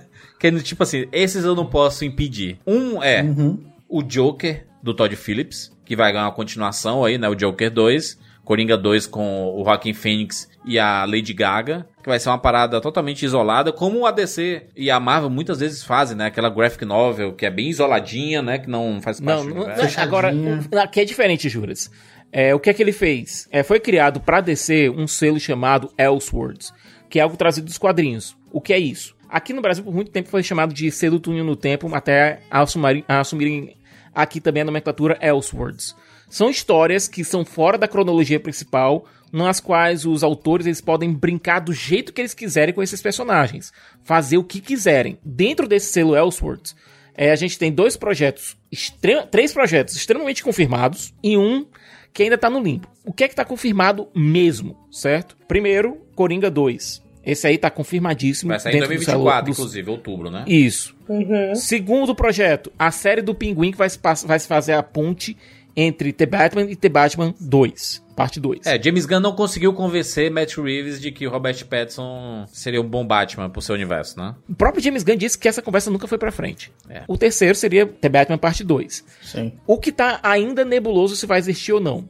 O Superman, produzido pelo J.J. Abrams e escrito pelo Ta-Nehisi Coates, que seria daquele Superman afro- afro-americano. Gente, não é um projeto que até agora não foi, nem foi nem nem, nem foi pra cima nem pra baixo. Ninguém sabe se esse projeto vai de fato existir. Ele só não foi cancelado ainda. Eu quero que exista, eu adoro o Ta-Nehisi Coates como como roteirista e o- os dois Supermans negros que a gente tem nos quadrinhos são extrema personagens extremamente interessantes. Eu adoraria que esses projetos fossem pra frente. É, até porque eles não seriam com o Clark Kent, seriam com outro, outros personagens. Esse- esses projetos só não foram cancelados porque foram muito é, bem financeiramente, o Joker e o Batman, né? E foram decididos antes do James Gunn chegar. O próprio James Gunn confirmou que esse selo Elseworlds, ele vai continuar. Eu, eu, acho, eu acho que é bom. Eu acho que é uma forma interessante de você conseguir construir histórias individuais, né? De, pra, pra personagem, assim, de. É meio que um exercício narrativo. Eu, eu não, eu não acho ruim, tá? É, mas o Batman está aí, só tá aí por causa. James Gunn chegou depois do The Batman 2, tá ligado? Da confirmação desse filme. E porque o primeiro The Batman foi um sucesso, tanto de bilheteria quanto de crítica, de premiação e etc. E aí tem que ter uma continuação. E eles pensaram, cara, não encaixa esse Batman do. Eu quero. Cara, você não ter. O James Gunn não poder ter controle do universo do Batman não serve pra ele. Ele tem que ter controle. Ele tem que ter real controle de todos os personagens. Pra ele poder fazer, cara, o Batman é um universo riquíssimo pra explorar dentro do universo compartilhado, cara. Né? Não tem como ele não ter controle. Então, assim, se não posso ter controle e já tem, e já tem um Coringa novo, né? Que o Matt Reeves colocou no final do filme. Já foi mostrado lá o Charada, não sei o que, um pinguim. Ah, então não posso mais trabalhar com esses personagens aqui. É, e, ne- e nem com os outros que vão aparecer depois. Eu vou ter que criar o meu próprio universo. Né? Então. Isso, realmente isso seria separou. bobagem jogar esse Batman no, no lixo, porque é um ótimo filme. Sim, sim. O, o Batman do Reeves é excelente. Eu queria, que, inclusive, que continuasse. Adorei o Robert Pattinson. Eu queria que continuasse esse Batman, mas eu, ta- eu- eu também. Ma- mas o Westworld é uma tacada muito de gênio. Porque o Westworld, pra, pra quem tá ouvindo e pra ter um- uma simplificação, é tipo o What If da Marvel. É, é- os caras poderem isso. brincar. E você ter isso pro futuro é, é- é muito promissor. Porque ao mesmo tempo que o James Gunn pode trabalhar um universo coeso com os personagens que ele quer, Superman, o novo Batman dele, a Supergirl e tudo mais e tal, ele, com- ele, é- ele ainda vai ter liberdade pra falar assim: não, essa história aqui não encaixa no universo, mas é uma boa história. Põe no céu Westworld e vai sair. Perfeito isso, cara. O, o, o, o S-Words é o What If da DC. É, é perfeito, é isso. E, e juras, imagina só, a DC hoje ela tem duas séries de animação que eu acho que são extremamente bem sucedidas. De Titãs em Ação, É, o Teen Que- Titans. Maravilhoso, maravilhoso. é maravilhoso, uma coisa surtadíssima. E outra Vai coisa ficar cha- dentro do Elseworlds também, né? vai ficar dentro do Elseworlds também. E a gente tem uma quarta temporada da série da Arlequina, na qual inclusive o próprio James Gunn é dublador e personagem. Hum. Sim. Vai ficar no Certo? Elseworlds também. vai ficar no Elseworlds também. A gente não sabe se a série da Arlequina vai ganhar uma quinta temporada. Ela vai ter agora, em fevereiro, é, um especial de Dia dos Namorados e depois uma quarta temporada. A gente não sabe se essa série vai ser renovada pra uma quinta temporada. Mas vou te dizer uma coisa: os criadores terem colocado o James Gunn como um personagem na terceira temporada acabou ajudando muito na renovação da série. Aí sim, né? Todos esses projetos vão ficar é, sendo. Ah, e nesse- outra coisa, tem um projeto que a internet ficou muito ansiosa por ele, e a gente não sabe ainda se está com sinal verde ou não, mas que se ganhar um sinal verde, vai para o selo Elseworlds, que é o Constantine 2. Com o Keanu Reeves, né? Isso. Se o Constantine 2 com o Keanu Reeves rolar, ele vai para esse selo Elseworlds. Até porque a gente vai ter um filme do Monstro do Pântano, que, no qual seria a, a oportunidade perfeita pro Constantine do James Gunn aparecer. Entendi. Então, assim, a gente vai ter esse, esse selo, né? Que vai pegar esses projetos que não fazem parte do universo James Gunn. E aí, James Gunn fez um anúncio em vídeo, né? A gente pensava que ia ser um- uma, uma fotinha no Twitter e tudo mais, só que criaram uma expectativa tão grande em cima dele. Disse assim, ó, o anúncio tem que ser gigante, né? E ele, caraca, o que é que eu vou fazer, né? É, fez do jeito que tinha que ser mesmo. Ele falando, ele é o, o Relações Públicas também da nova DC, né? É o cara que fala. Ele, Peter, ele. Foi aquela coisa, né, Juras? Foi um anúncio em duas partes. A gente teve a primeira parte pra imprensa num dia. Isso. No outro, ele soltou a, a versão pro público. O vídeo, Na né? versão da imprensa, no dia anterior, que estavam ele e o Peter Safran, inclusive foram faladas algumas coisas sem o devido filtro, né? Mas, enfim, né? É, o que pa- parecia ser uma conversa informal, mas o James Gunn falando com a sua boca suja, é, naturalmente, né? Xingando todo mundo e as coisas que eram ruins e etc. Informações importantes, né? Ele, antes de falar sobre o seu novo cronograma, ele falou que o The Batman 2 está confirmado. Inclusive deu a data, né? 3 de outubro de 2025. O filme do Matt Reeves, que a gente tinha expectativa que o Matt Reeves e o Robert Pattinson ia ser parte do DCU e não vão ser parte do DCU, né? Essa é a decisão. Decidiram não colocar. Infelizmente, tá? Mas eu entendo. Mas é infelizmente. Porque muita gente gostou, né? Eu gostei muito do The Batman. Mas ele decidiu não colocar o Robert Pattinson como sendo seu Batman. Que é uma desgraça. Não existe nem. Na verdade, não, não é nem porque eu gosto do. Eu gosto muito, né? Do, do Pattinson. Eu acho ele um baita ator e tudo mais. Mas eu, eu acho que não era nem essa a questão. Eu só achava, pra mim, pessoalmente, que seria mais fácil pro público que não é tão Sim. aficionado, que não lê tantas notícias, que vai saber que são universos diferentes e tal. E a gente. Eu sempre fico pensando naquele público que às vezes vai no cinema, cai lá de bobeira. É, a ou- gente sabe, né? A gente que acompanha e tudo mais, a gente tá ligado disso, né? Que existe, vão, vão existir dois Batmans e é isso daí, né? É, pô, Não, mas, mas, é aquela coisa, não vai existir exatamente dois Batmans.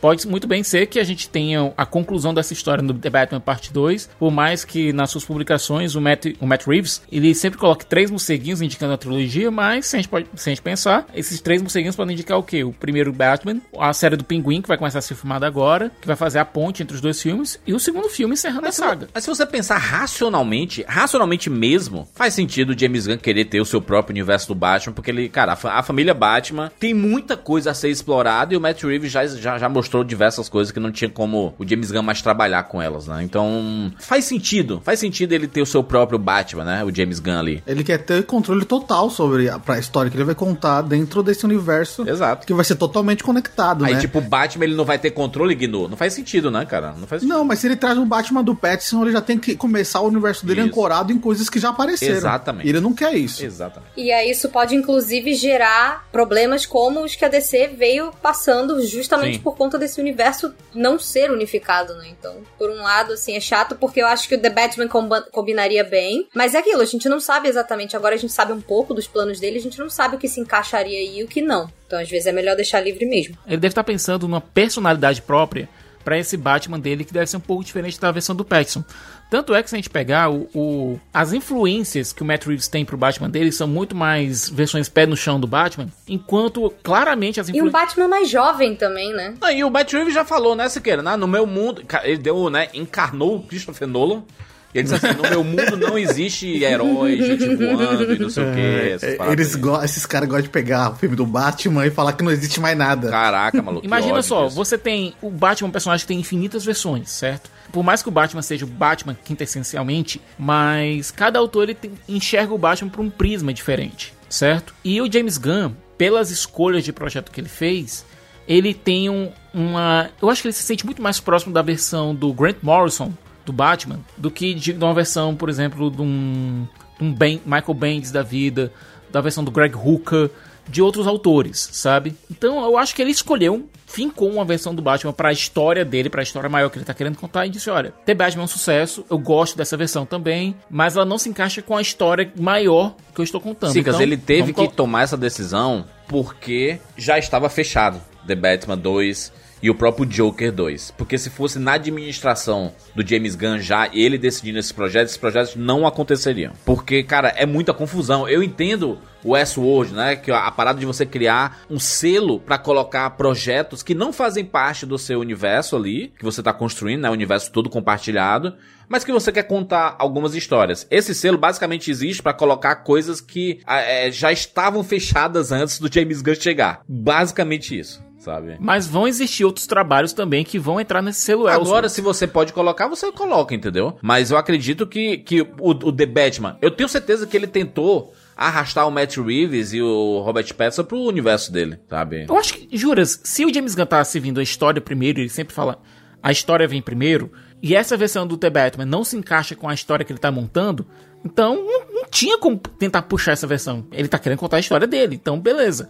Agora, é, ele já disse, ele e Peter Safran falaram, olha, o seu, o seu de si Elseworlds, é, você vai poder fazer pitches para ele, você vai poder fazer propostas, mas a nossa, a nossa barrinha de aceitação ela é maior do que na do, do DCU. Ou seja, a gente vai ser mais exigente em relação a projetos Elseworlds, a gente só vai aceitar projetos que forem realmente, realmente fodas. Que a gente realmente curtir. Eu consigo ver nesse guarda-chuva do Elseworld no futuro eles trazendo o Superman negro do Michael B. Jordan, que talvez não seja ele. O, o próprio Super Choque também, é, que é um filme que todo mundo fala e já especularam pra caramba. É, eu acho que ele poderia ir pro principal, né? Eh, Gnu, eu vou, eu vou muito na linha daquilo que tu falou, hein? Que o Westworlds é o Orif da, da, da, DC. É, É tipo assim, Total e se acontecesse dessa forma aqui? E é isso, sabe? é, é, é, é o, o Elseworlds pra, pro James Gunn vai ser o. A, como fala? A base de teste dele. Vamos testar. é- é- isso aqui é muito bom, mas talvez não encaixe no DC, mas vamos colocar no Elseworlds pra testar. É o, E é aí- o local pra despirocar, é o local pra É. você fazer o- filmes tipo Coringa, que aliás, Coringa 2 tá nesse selo Elseworlds. Sim. É uma outra versão do personagem. A gente tem a versão do, do Barry Keegan, que vai estar. possivelmente vai aparecer, vai aparecer mais no The Batman Parte 2. The Batman. Mas a gente vai ter essa versão do, do Joaquin Phoenix, que fez muito sucesso, e agora ao lado da Lady Gaga já tá confirmadíssimo o Coringa 2 nesse selo Elseworld. Sim, e, é um- e eles fazem questão. O bom, o bom de ter alguém comandando tudo isso é que eles fazem questão de separar. Cara, isso aqui é uma coisa, né? Vai rolar separado e tudo mais. Mas no universo, no DCU que tá sendo construído aqui, é isso daqui, é outra parada. Né? Isso daqui tá separado, não faz parte. É outra coisa. E eu acho é legal ele, ele ser até didático, né? Porque ele foi didático, né? Eu, eu acho que, como o Rogério tava falando, o público que não é a gente, que acompanha tudo, que a gente lê quadrinho e tá super conectado, ele tem que ser didático. Porque senão, sempre, a galera vai voltar e falar, ué, mas eu vi o Batman, não era o Robert Pattinson? Por que agora é outro ator? Por que esse Batman do Pattinson não aparece junto com o Superman do, do, do Legacy? Mesmo ele sendo didá- didático, vai rolar essas tem que questões. Tem que ser Mas mais fácil. eles- Eu acho que quando a gente tiver os filmes, Gnu, vai ficar um pouco mais fácil da gente organizar isso. Porque se a gente for numa conversa com uma pessoa, tipo assim, que não acompanha muito esse universo.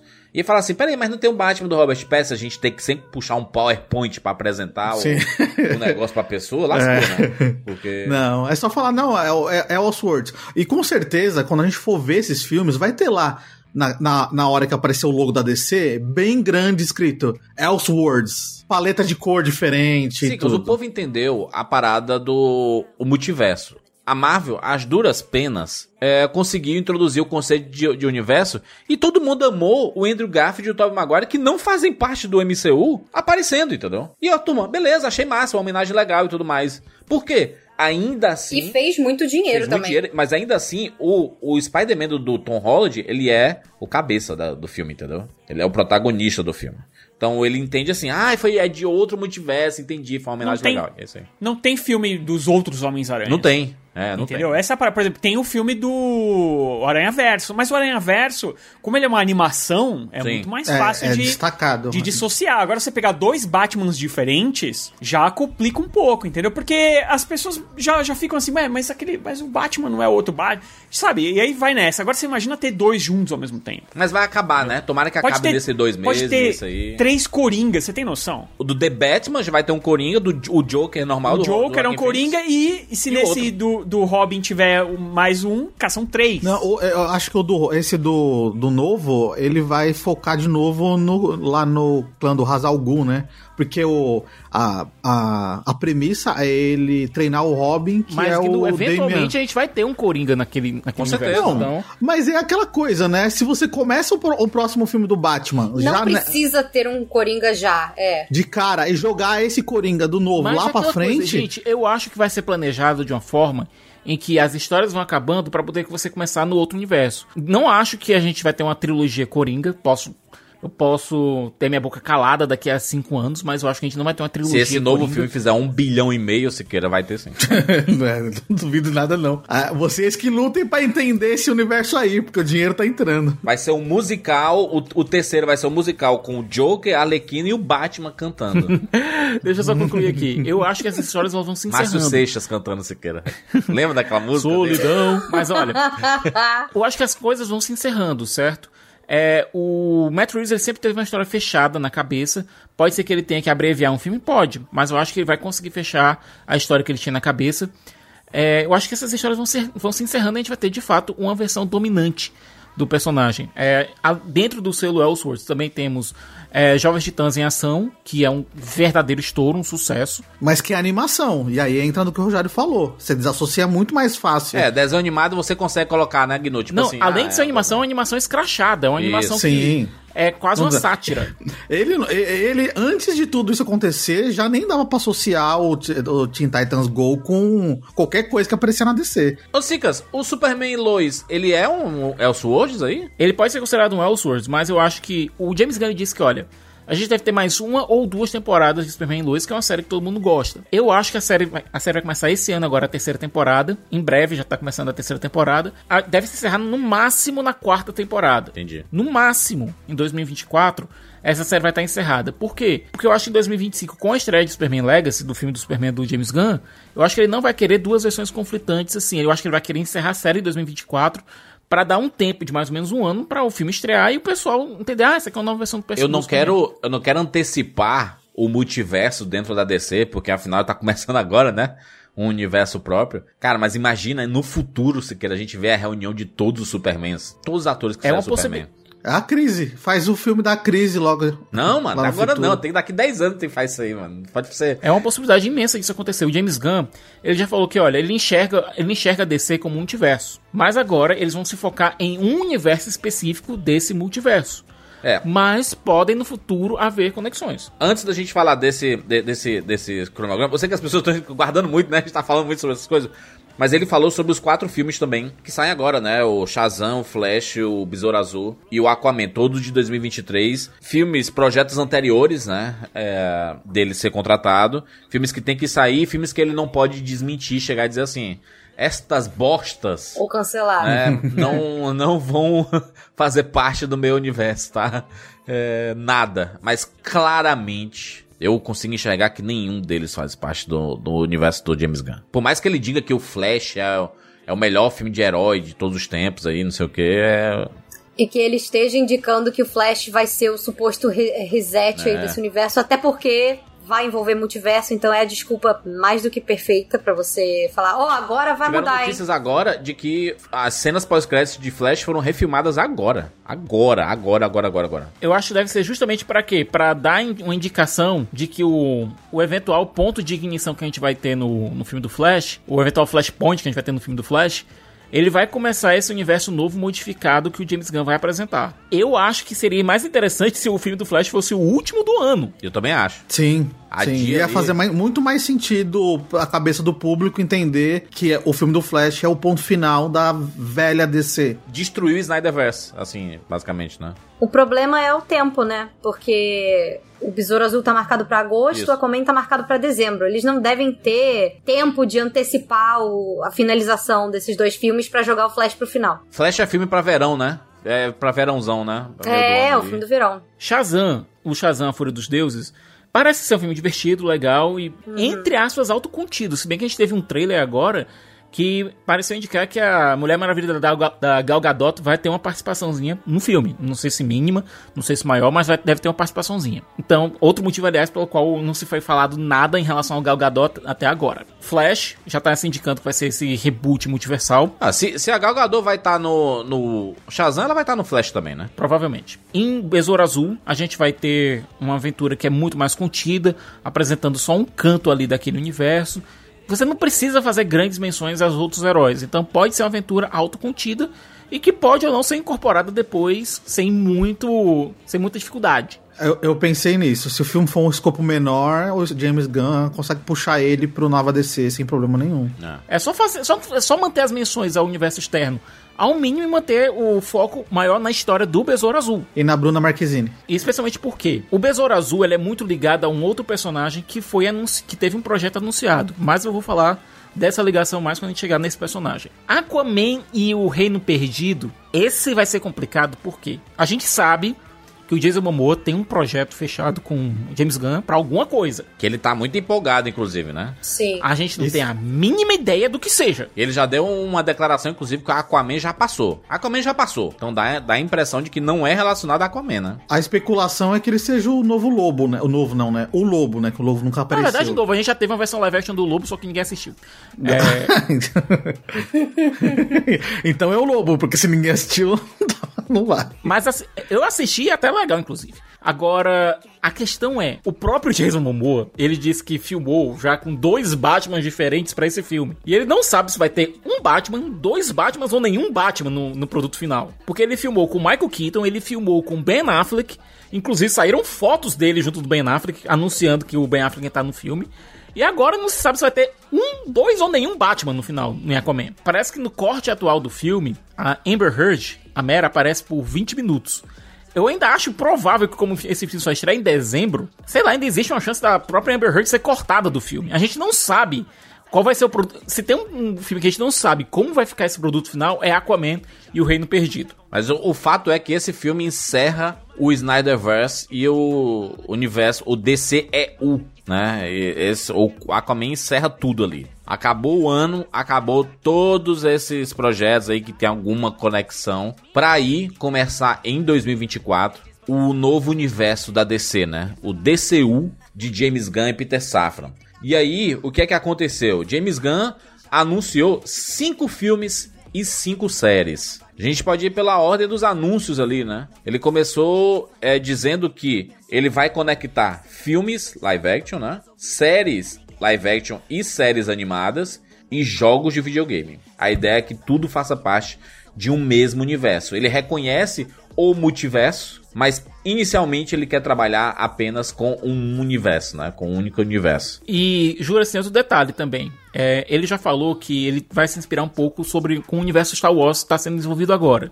Ou seja, você pode ter um filme ou uma série se passando agora, é, por exemplo, em 2025, mas o filme ou série seguinte pode se passar em 1980, ou pode passar na Segunda Guerra Mundial, é, pode se passar em outro canto daquele universo. Ou seja, é, não é porque é, vai, você tem um, dois, três filmes, que os filmes 1, 2, 3 vão se passar em ordem cronológica. A gente viu isso no, no MCU com o filme do Capitão América, né? Que se passava durante a Segunda Guerra. A própria Capitã Marvel foi nos anos 80, né? Anos 80, 90, né? Então.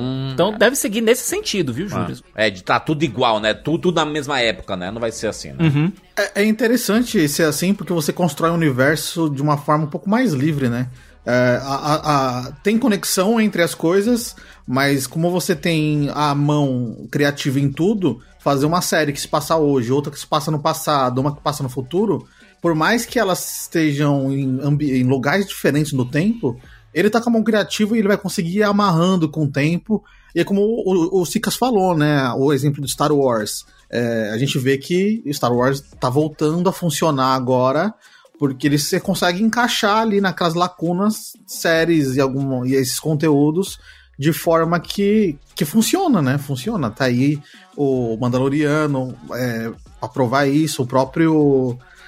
as próprias próximas séries, boas ou ruins, não é a questão, mas Obi-Wan encaixou en- entre filmes e, e- e séries, então é interessante você, você ter isso porque você não fica tão amarrado cronologicamente e fica mais criativamente liberto para poder trazer mais conteúdo e variar a- a- a- o que você tem em mãos, assim, né? Mas a questão é justamente você conseguir amarrar tudo isso, por mais que não, esteja em ordem cronológica, pra contar uma história co- coesa, uma história que realmente faça sentido. Mas tá na mão de, uma, pe- de duas pessoas, né? Agora, a- a- teoricamente, fica mais fácil do que 5 mil pessoas colocando a mão e fazendo o que quiser. Agora no começo, né, uma coisa bacana da gente falar é que o primeiro projeto de James Gunn e Peter Safra, do novo DCU, vai começar com uma animação agora em 2024 chamada Creature Commands.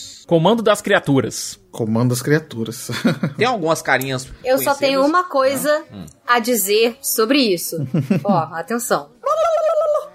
É um projeto pitoresco pra, pra um começo de universo, mas, mas pra quem conhece o James Gunn que, e sabe que ele gosta de pegar esses personagens de nível Z das editoras, ele fez isso com a Marvel, fez isso com a DC, e dar personalidade pra eles, ele consegue fazer isso, ele sabe fazer isso, ele gosta de fazer isso. E o line-up aqui, a gente teve a, teve a primeira imagem dessa animação, inclusive, já, é uma equipe diversa, por assim dizer. Começando por Rick Flag Sr., pai do Rick Flag, que a gente viu morrer lá no filme do Esquadrão Suicida. Essa animação com certeza vai ter alguma conexão com o Esquadrão Suicida, né? Vai. Até porque, Juras, além do, do Rick Flag Sr., a gente tem o Doninha de volta.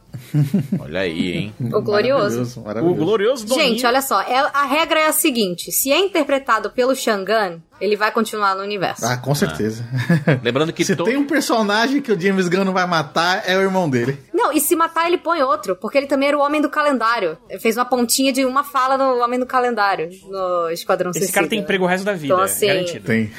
Não, e qualquer coisa que formou o Cap ali, é, nas coisas do James Gunn, geralmente é, é o, é o Sean que faz a captura Todos os episódios também, né? Ele, fa ele faz o- a, a parte corporal do dessa Rocket. série, todos os episódios enfim. dessa série aqui são roteirizados pelo James Gunn, tá? Além, passando aqui do Doninha, a gente vai agora pra um casal, que pode não ser um casal, pode ser, que é o Frankenstein e a noiva do Frankenstein. Caraca, hein, mano? Que loucura, né? Vai, vai, co- a primeira coisa do DCU é basicamente uma junção de monstros da Universal com o Esquadrão Da Suicida. Universal, Isso aí. é.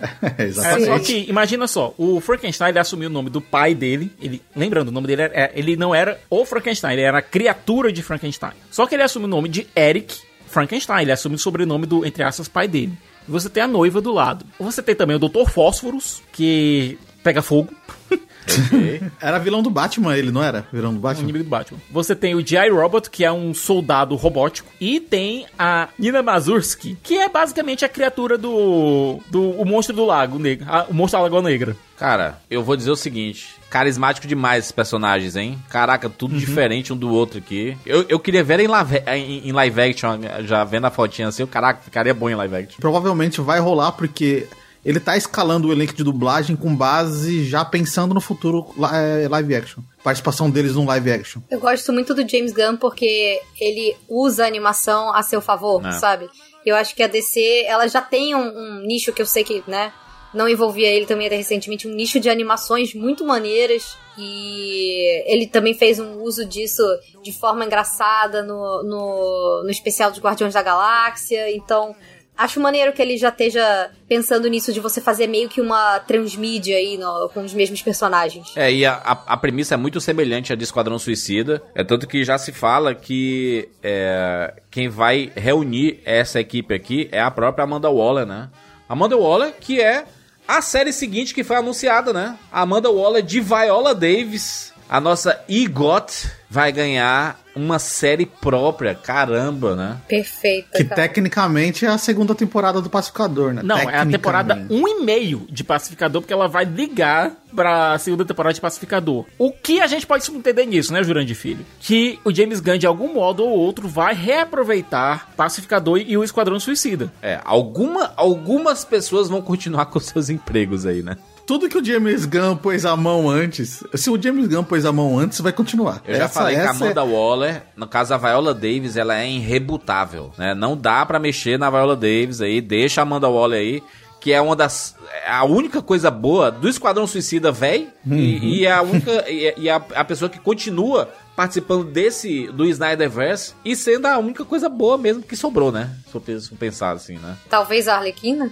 Talvez a Arlequina, né? Não sabemos se ela vai continuar, né? É, não falaram Não tá nada nos ainda. planos ainda inicialmente, né? É, mas se continuarem com a Arlequina da, Gal- da Margot Robbie, vão ter que voltar com o, Coringa do Jared Leto. Não, Não, não tem, não. necessariamente, ele Não. pode ter sido rebutado no reboot do Flash. Ué, mas um- eles eram um casal? Mas é, po- podem só, ou então podem só ignorar o Coringa e colocar ela com a Ivy. Ah, isso Que é o que tá rolando na série animada da Arlequina, que é foda, tá, continua fazendo sucesso. Quem se importa, gente? Olha, é isso. O casal principal aí da Arlequina hoje em dia já tem um tempo já nos quadrinhos também, que é a Ivy. Ninguém menciona o Coringa mais. A gente finge que ele não existe. Arlequina e Coringa é um casal, né?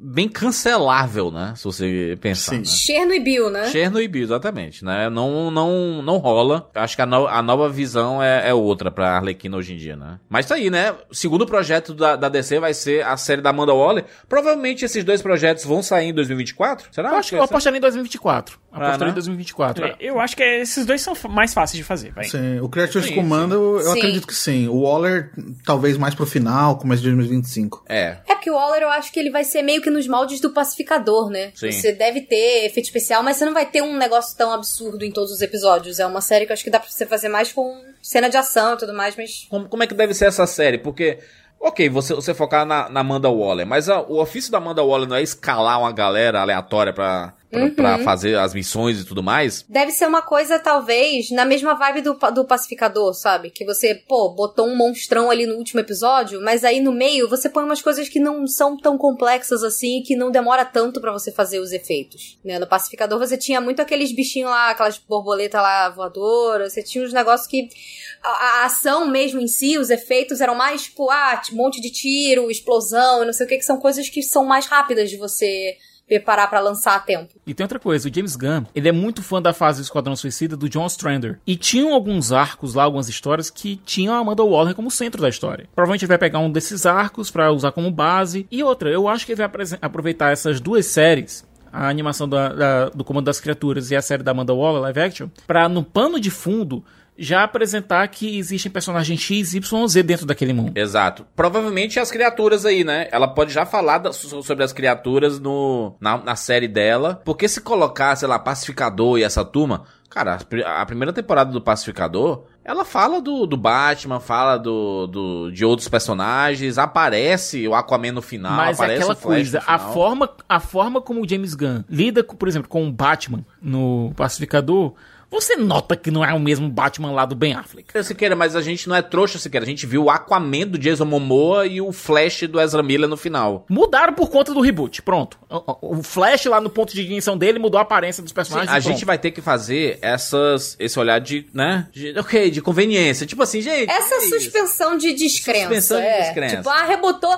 Alguns são iguais, outros não. E esse mundo aí é isso aí. Fê, é que nem a gente faz o olhar de descrença quando a gente é, vai assistir o primeiro Vingadores e o Hulk é o Mark Ruffalo e não o Edward Norton, Exato. entendeu? Não é o Edward É, Norton. É tipo Exatamente. assim, vamos- a, gente, a gente consegue, gente, né? Vamos seguir adiante, é isso aí. O, O problema, o problema não é mudar o ator. Que É. isso, isso sim é uma coisa que acho que a Marvel consegue faz, conseguiu fazer bem lá com o negócio do multiverso. Uhum. O problema é ter dois ao mesmo tempo. É, é a, a princip- o problema pra mim é sempre esse. Não vai ter. E outra coisa, pega, por exemplo, as referências que são feitas ao Batman no, no Pacificador. Você nota que eles estão falando basicamente de outro personagem, cara. Pelo amor de Deus, o, o Batman lá do, do James Gunn não mata, por exemplo. Tanto é que tem aquele, aquela aquele discurso, aquela briga lá do Pacificador com o vizinho, que o Pacificador diz que não tem é, uma galeria de vilões porque ele mata os vilões dele enquanto o Batman não mata ninguém. Esse vai ser o, o dilema, inclusive, do filme que foi anunciado aqui, né? Mas a gente fala um pouquinho mais, mais à frente. É, o primeiro filme, e aí a gente pode dizer que é o real começo do DCU, porque é o cinemão que atinge milhões de pessoas ao redor do mundo. Vai ser um filme do Superman, rapaz, né? Como o David Zaslav queria, né? Quero o Superman, compadre. Superman Legacy. Já tem data, inclusive. 11 de julho de 2025, né? Primeiro projetão aí. James Gunn vai dirigir esse filme, né? Hype? Vai dirigir, vai dirigir. Já dá pra botar dinheiro em cima disso? Dá. James Gunn vai dirigir esse filme. É, você pega o. Você vai no Twitter do James Gunn, você só vê Superman pra tudo quanto é canto. Sim, ele tá apaixonado. Ele tá apaixonado pelo Superman. Ele só. Tá né? escreve- Ele tá escrevendo, né, o roteiro É. do, do Ele tá filme. escrevendo o roteiro, ele já disse que ba- uma das bases dele é o, a grande desastre do Superman do Grant Morrison, que é a Que é versão. maravilhosa. Que história É maravilhosa. muito bom. Sabe o que, que tá me empolgando muito nisso? Justamente quando ele começou a postar assim? Porque é aquele tipo de história que não foca tanto na parte tão realista, digamos assim. É tipo, pode ser um filme de gibi, pode ter alienígena, pode ter a chave gigante que só o, o- só o Superman consegue carregar. Pode ter coisa brega, pode ter cachorro de capa, pode ter o que for, sabe? E o James Gunn consegue transformar coisa brega em coisa linda. Sim, ele faz brega com coração, ele é expert em fazer isso. Sim, então, assim, sim. eu tenho zero dúvidas de que vai sair uma coisa com um potencial muito legal. E aproveitando que a gente tá falando do, do Superman, né? é, eu tava assistindo ontem aquele Batman. é, Battle of the Suns? É, O Batman, Superman, of Batalha dos Sun- é- Superfilhos. É, Batman? Batalha dos A Batalha dos Superfilhos, a animação que chegou lá no, no HBO. E é isso, assim. a- a- a- você vê esse Superman que, cara, ele tá ali ensinando pro filho dele a coisa do sacrifício de você ser um super-herói. E você, você nunca vai ser o Superman na vida real. A gente nunca vai ser o Superman, mas ele mostra que o negócio não é o poder que ele tem, mas é a parte moral, é o que, tipo, a bondade que você faz pelos outros te transforma num verdadeiro herói. Eu tenho sentido falta um pouco disso nas coisas do Superman mais recentes. Então eu sinto que aqui ele tem um potencial pra fazer isso. E é o tipo de coisa, tipo de mensagem de família e coisas que estão sempre embutidas nos, nos filmes e nas séries e nos projetos recentes dele. Até nas coisas controversas como Pacificador, por exemplo, Esquadrão Suicida. Cara, são filmes que, tipo assim, tu morre de rir, tá explodindo tripa pra tudo que é lado, mas tem um momento de você também, poxa, se emocionar, tem um momento de conexão, um momento de família, muitos daddy issues, não é mesmo? Então, veremos o que vem por aí, mas eu tô muito empolgada pra ver esse filme. Muito, muito, muito, muito. Tô muito feliz que ele vai dirigir. E foi algumas coisas que ele colocou sobre esse filme. O Superman vai ter por volta de 25 anos. Não vai ser uma história de origem. Não vai ser uma história de origem. Ninguém aguenta mais, Todo né? mundo já Todo de mundo sabe. sabe quem é o Superman, né? Cientistas desesperados, planeta condenado, pais amorosos, última esperança. É isso. Pronto. Exatamente. Já Quatro deu, é frases isso. você resumiu. Ok, é isso. O que, que tem? É um pássaro? É um avião? Será? Exato, eu sinto falta desse tipo de coisa. E esse super-homem também, modernas. cara. Eu queria, Um sabe? super-homem que traz esperança, né? É um super-homem que te fizesse várias coisas. Não necessariamente só lutar O com do monstros Superman e Lois, o do Superman e Lois tem essa energia. Eu acho que o Tyler Hoechlin foi uma ótima escalação pra, pra fazer, por exemplo, aí na série. Ele tem essa energia. Nos primeiros episódios você vê ele salvando cidade e crianças olhando ele, ele segurando um, um baita, um baita submarino assim, e todo mundo fica, meu Deus, sabe? Eu sinto um pouco de falta disso dele não ser só, sei lá, o avatar de Jesus e, e ser também, tipo, meio que o, o parça da galera, sabe? Eu acho que Não, vai ser demais. coisa- Esse filme vai trazer o Superman pro holofote que ele é, deixou de estar, né? Porque antes era, era Uhum. sempre o Superman. É o maior herói da ITC, né, gente? É, da história, né? Da história, o maior símbolo da, de super-herói é o Superman. Que perdeu esse, esse posto nos últimos 20 anos pro Homem-Aranha, né? O Homem-Aranha ele se tornou esse E um pouco pro personagem. Batman, talvez. Dentro da Pelo DC menos com na, certeza. na parte de cultura pop. É. pelo menos na parte de cultura pop, porque eu acho que a galera ficou nessa vibe mais de filme violento, filme, sabe, porradão e tal, não sei o quê. E parece que o povo tem, tem medo hoje em dia de, de ver um herói certinho, ver um herói moralmente, sabe, interessante. Todo mundo acostumou tanto com anti-herói, né? Uma Hum. das discussões do filme vai ser justamente essa. Ele é um cara bom em um mundo em que ser bom ficou algo meio ultrapassado. Virou brega, Essa né? vai ser uma das discussões. É, isso vai ser uma das discussões no filme.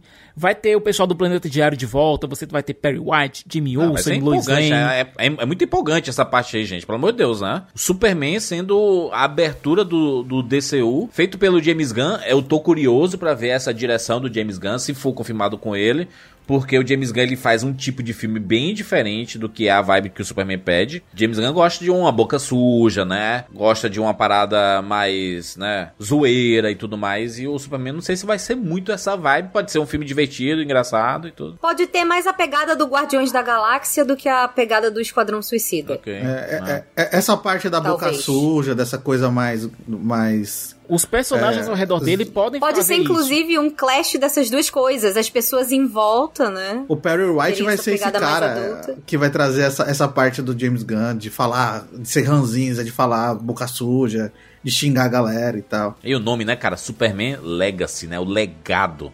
Que é exatamente o que vai ser a base do Superman, né? O legado desse super-herói na história da cultura pop, né? Ai, tô muito empolgada. O que vai acontecer nesse filme é o que vai reverberar no universo como um todo do, desse, dessa nova DCU. É isso, é. Um último detalhe, Juras, é que vão existir já outros super-heróis em ação nesse mundo. A gente vai ouvir a é, que esses heróis já existem. E talvez a gente saiba também como a existência desses outros heróis afeta também o próprio Superman na- no modo dele agir. Sim. Então a gente vai chegar, é, como dizem, em mid-res, no meio da ação.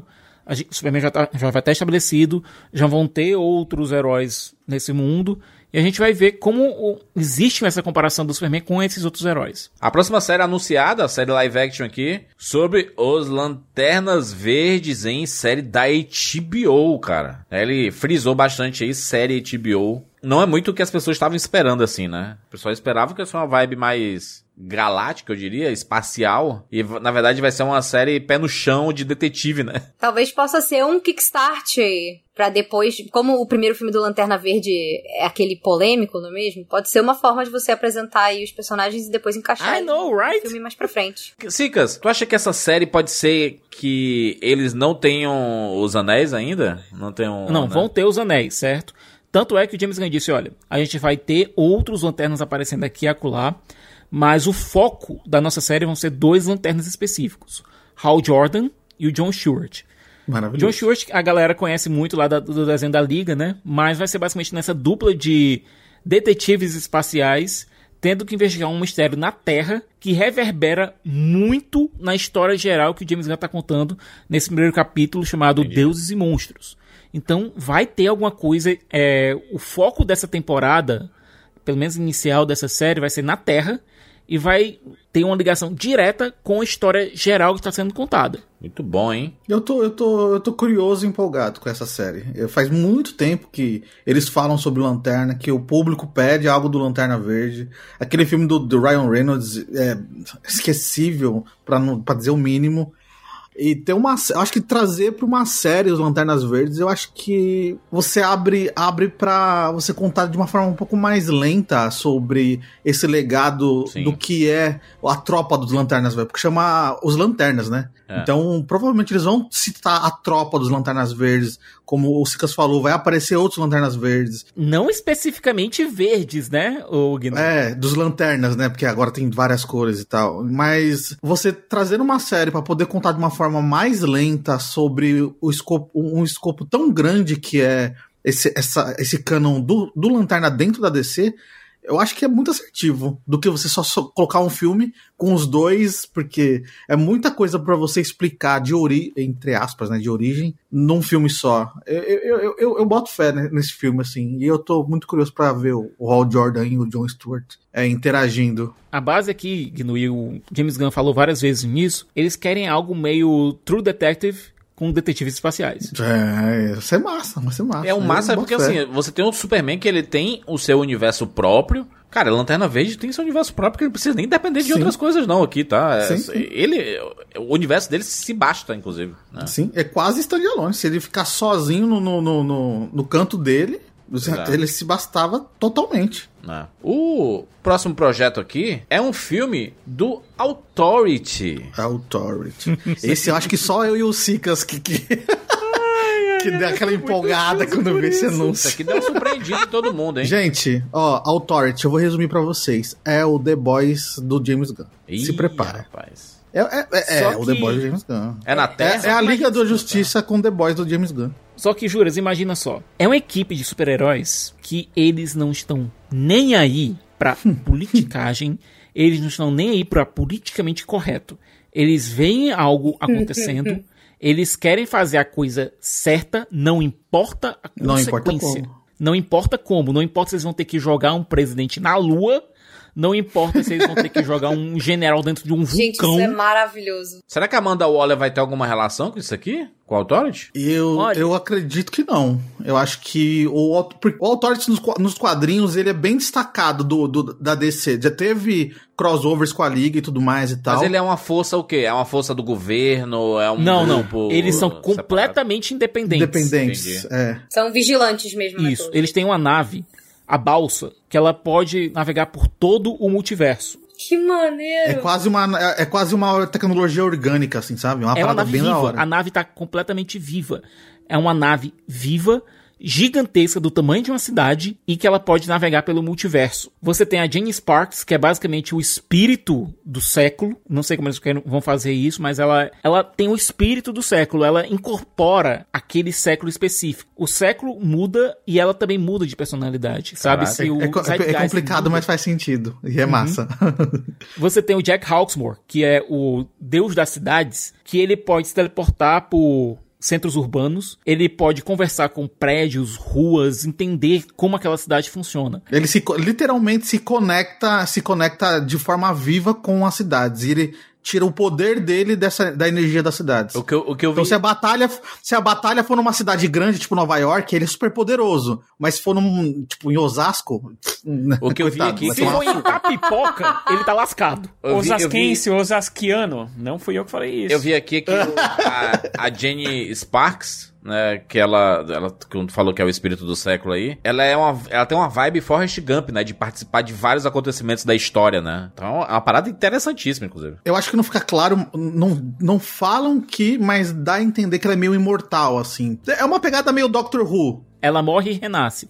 Quando o uma pegada meio muda, ela meio que renasce. Tem alguns personagens que são mais polêmicos. Vamos, vamos continuar aqui com outro, que é a Swift, que é basicamente uma guerreira alada. Pode ser que eles querem incorporar alguma coisa de Tanagarianos, alguma coisa do tipo aqui, pra encaixar ela melhor dentro, dentro desse universo. Você tem também o, o Doutor, que é um, um mago extremamente poderoso, que ele controla basicamente todas as regras da existência, só que o personagem é. Só que ele, como pessoa, é um título que vai passar de, de doutor em doutor, de geração em geração. E essa versão que a gente co- encontra no Authority, ele é um cara com dependência química, usa drogas pra tentar meio que amortecer o, todo tudo que ele sente. Ele, ele é a encarnação de vários outros descendentes, Doutores. é, antepassados, doutores, tipo, todos de uma vez só, assim. Então, ele carrega todo o conhecimento de todos esses milhares de doutores que vieram antes dele, e aí tem essa, essa carga de, de, de, de, de peso, assim, de, de, de coisas na cabeça. Ele é meio, ele é meio, ele é meio pirado, assim. Entendi. E olha, Mas eu acho que mas- esse personagem eles vão dar uma, uma mexida nele. Porque eles chamam ele de xamã também no, no quadrinho, só que ele é um cara, tipo, ruivo britânico, e aí pra não criar tanta polêmica. Mas os dois que- personagens que vão chegar, chamar mais atenção, com certeza, são Apollo e Meia-Noite. Ah, me- os melhores.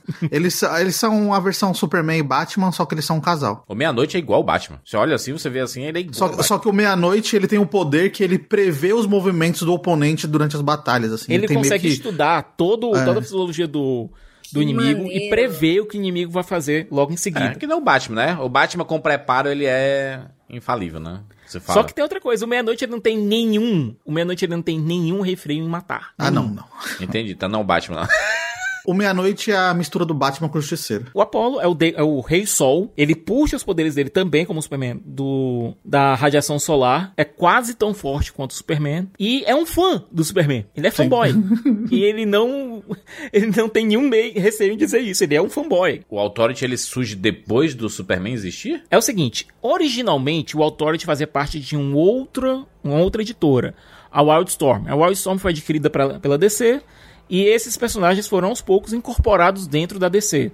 Tanto é que o próprio Superman, é, recentemente, ele, for, ele, for, ele, for, ele criou sua própria versão do Authority com muitos desses membros, incluindo o Apollo e o Meia-Noite. Então a gente deve ter uma mistura disso. Existe uma história específica do Superman, é, onde ele confronta um grupo de heróis que eram baseados no Authority. Isso antes da DC comprar a editora do Authority. E existe um confronto em- nessas duas versões de justiça, que o Superman possui e que o Authority possui. Eu não estou dizendo que isso vai acontecer, mas seria absolutamente do caralho se a gente tivesse o encontro do Superman com o Authority e tivesse esse confronto entre essa- essas duas equipes. O Authority, pra mim, vai ser muito sobre o James Gunn poder ter uma equipe de super-heróis e fazer algo mais na pegada do que ele fez no Esquadrão Suicida. Sim, É, mais com gore, pesada. com violência, com algum, uma, uma parada com um público mais, mais adulto, assim, porque o Authority pede isso, né? O Authority tem essa história, ela é mais violenta, ela é- ela é mais séria e tal, toca em outras questões, ao mesmo tempo que é a chance dele muito para falar de algumas pautas, né, como, como o próprio quadrinho pede, o, o, o Solar e o, o Meia-Noite, eles são um casal homoafetivo, eles são gays ah, e se relacionam no quadrinho e tem todo esse lance, que é algo que, que se ele traz pro filme, ele vai irritar uma galera, mas ao mesmo tempo vai quebrar vários paradigmas aí. foda-se, O importante é mostrar a história do jeito que ela é. É, é, mas é interessante ele trazer, porque são pautas que, que de, de representatividade, de você colocar, porra, tô vendo dois heróis gigantescos no, no- no universo compartilhado da DC abertamente, que são gays e tudo mais. É, e se, e se eles tratarem com a maior naturalidade do mundo, vai ser melhor ainda. Tipo assim. No é- quadrinho é tratado assim. No quadrinho não tem uma, uma bandeira. Eles só são isso e pronto, É isso assim, aí. sabe? É. E, e é isso aí. Agora E é tem bem outro bacana. personagem que pode ser introduzido, é, pode ser mostrado aqui no Authority, que é o Henry Bendix, meio que está sendo utilizado hoje nos quadrinhos do Superman, que é um um escroto, não tem outra palavra, um escroto, que meio que criou o Meia-Noite. Foi ele que fez todo o treinamento, toda a genética do Meia-Noite e transformou o Meia-Noite na arma que ele é. Pode ser que a gente veja o Henry Bendix dentro dessa história, pode ser que ele seja o vilão, inclusive desse primeiro arco. Pode ser que ele inclusive apareça como um ditador em um país. Ou seja, a gente teria o Authority contra um, um vilão que seria um chefe de estado. Ia ser massa. É Só Uhum. isso. Dê uma chance. A Torch, a Torch promete ser uma, uma, uma produção muito bacana. Vamos aguardar. O próximo projeto aqui é uma série live action chamada Paradise Lost. Uma série sobre as Amazonas do universo ali de Mulher Maravilha. Caramba, hein? Finalmente vai sair a série, né? Porque era prometido anos atrás, né? Pelo menos existia uma especulação de uma possível série sobre as Amazonas. E aí vai ser realizada aqui do HBO Max, né? Ou no aplicativo vindouro aí, né? no Max, sei lá. Mas é uma série com selinho HBO focada ali no, nos primórdios de Temícera, né? Indo lá pra trás, né? É bem lá atrás, né? E é a forma que, eu acho que é a forma perfeita para apresentar a Mulher Maravilha desse universo, seja ela Gal Gadot ou não. Será Com que vai ser a Gadot, hein? Eu acredito que... Não. Eu acredito que a Gal vai ser uma, uma grande amazona desse, de- dessa série aí, tá? Não vai ser a Mulher Maravilha, não. Ou pelo menos quem tá querendo esse papel, eu não sei até que ponto eles podem fazer isso, não. Ou não, que postou uma fotinho outro dia dando um opa! E aí, a Daniela Melchior,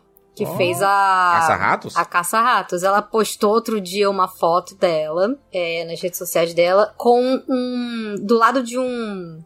daqueles. Sabe aqueles pôsteres de papelão? Uhum. da Mulher Maravilha dos quadrinhos.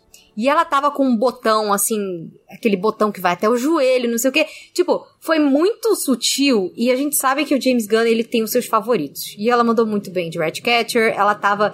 Como vai rebutar tudo mesmo? É, não vai ter a série dela. E ela parece a Diana, ela tem o cabelo escuro, ela tem um perfil ali que se ela dar uma malhadinha também fica de boa. Ela tem, sabe, o perfil todinho pra ser a, a, a Diana. Eu acho que, assim, é uma possibilidade que existe, pelo menos, dela ser considerada. Eu não consigo ver muito essa possibilidade se o James Gunn for manter é, Esquadrão Suicida. O Esquadrão Suicida, O, o. Esquadrão Suicida dentro da cronologia dele. É aquela coisa. Só, só na cabeça do James Gunn a gente vai entender como é que isso vai funcionar. É, não, não sei, mas ele tem que decidir sobre a Mulher Maravilha, né? Essa série pode ser uma introdução pra Mulher Maravilha, né? Mas. Pode ser que ele já tenha decidido. Agora a questão é, ele não pode fazer nenhum anúncio em relação ao futuro da Mulher Maravilha antes do lançamento do filme do Flash, no mínimo. É, Ele não precisa fazer agora. O anúncio que ele tinha que fazer, ele já fez, né? Mas eu ainda acredito que o Paradise Lost ainda vai ser muito, mas muito lá atrás, assim. Muito na época que a ilha de Temícera era, era, era aberta Tem e que tal. mostrar alguma coisa Mulher Maravilha, né? Não dá pra ter esse universo sem Mulher Maravilha, não, mano. A, a prometida, né? Talvez ela. É, é, Uma criança. A,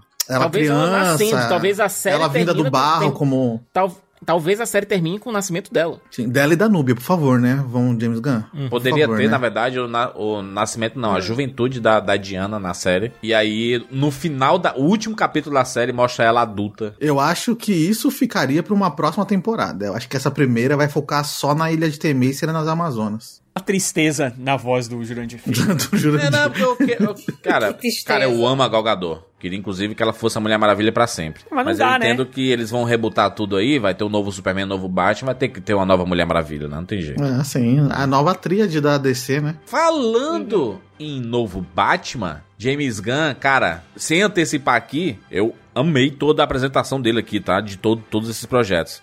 E o cara já me manda que vamos ter um novo Batman.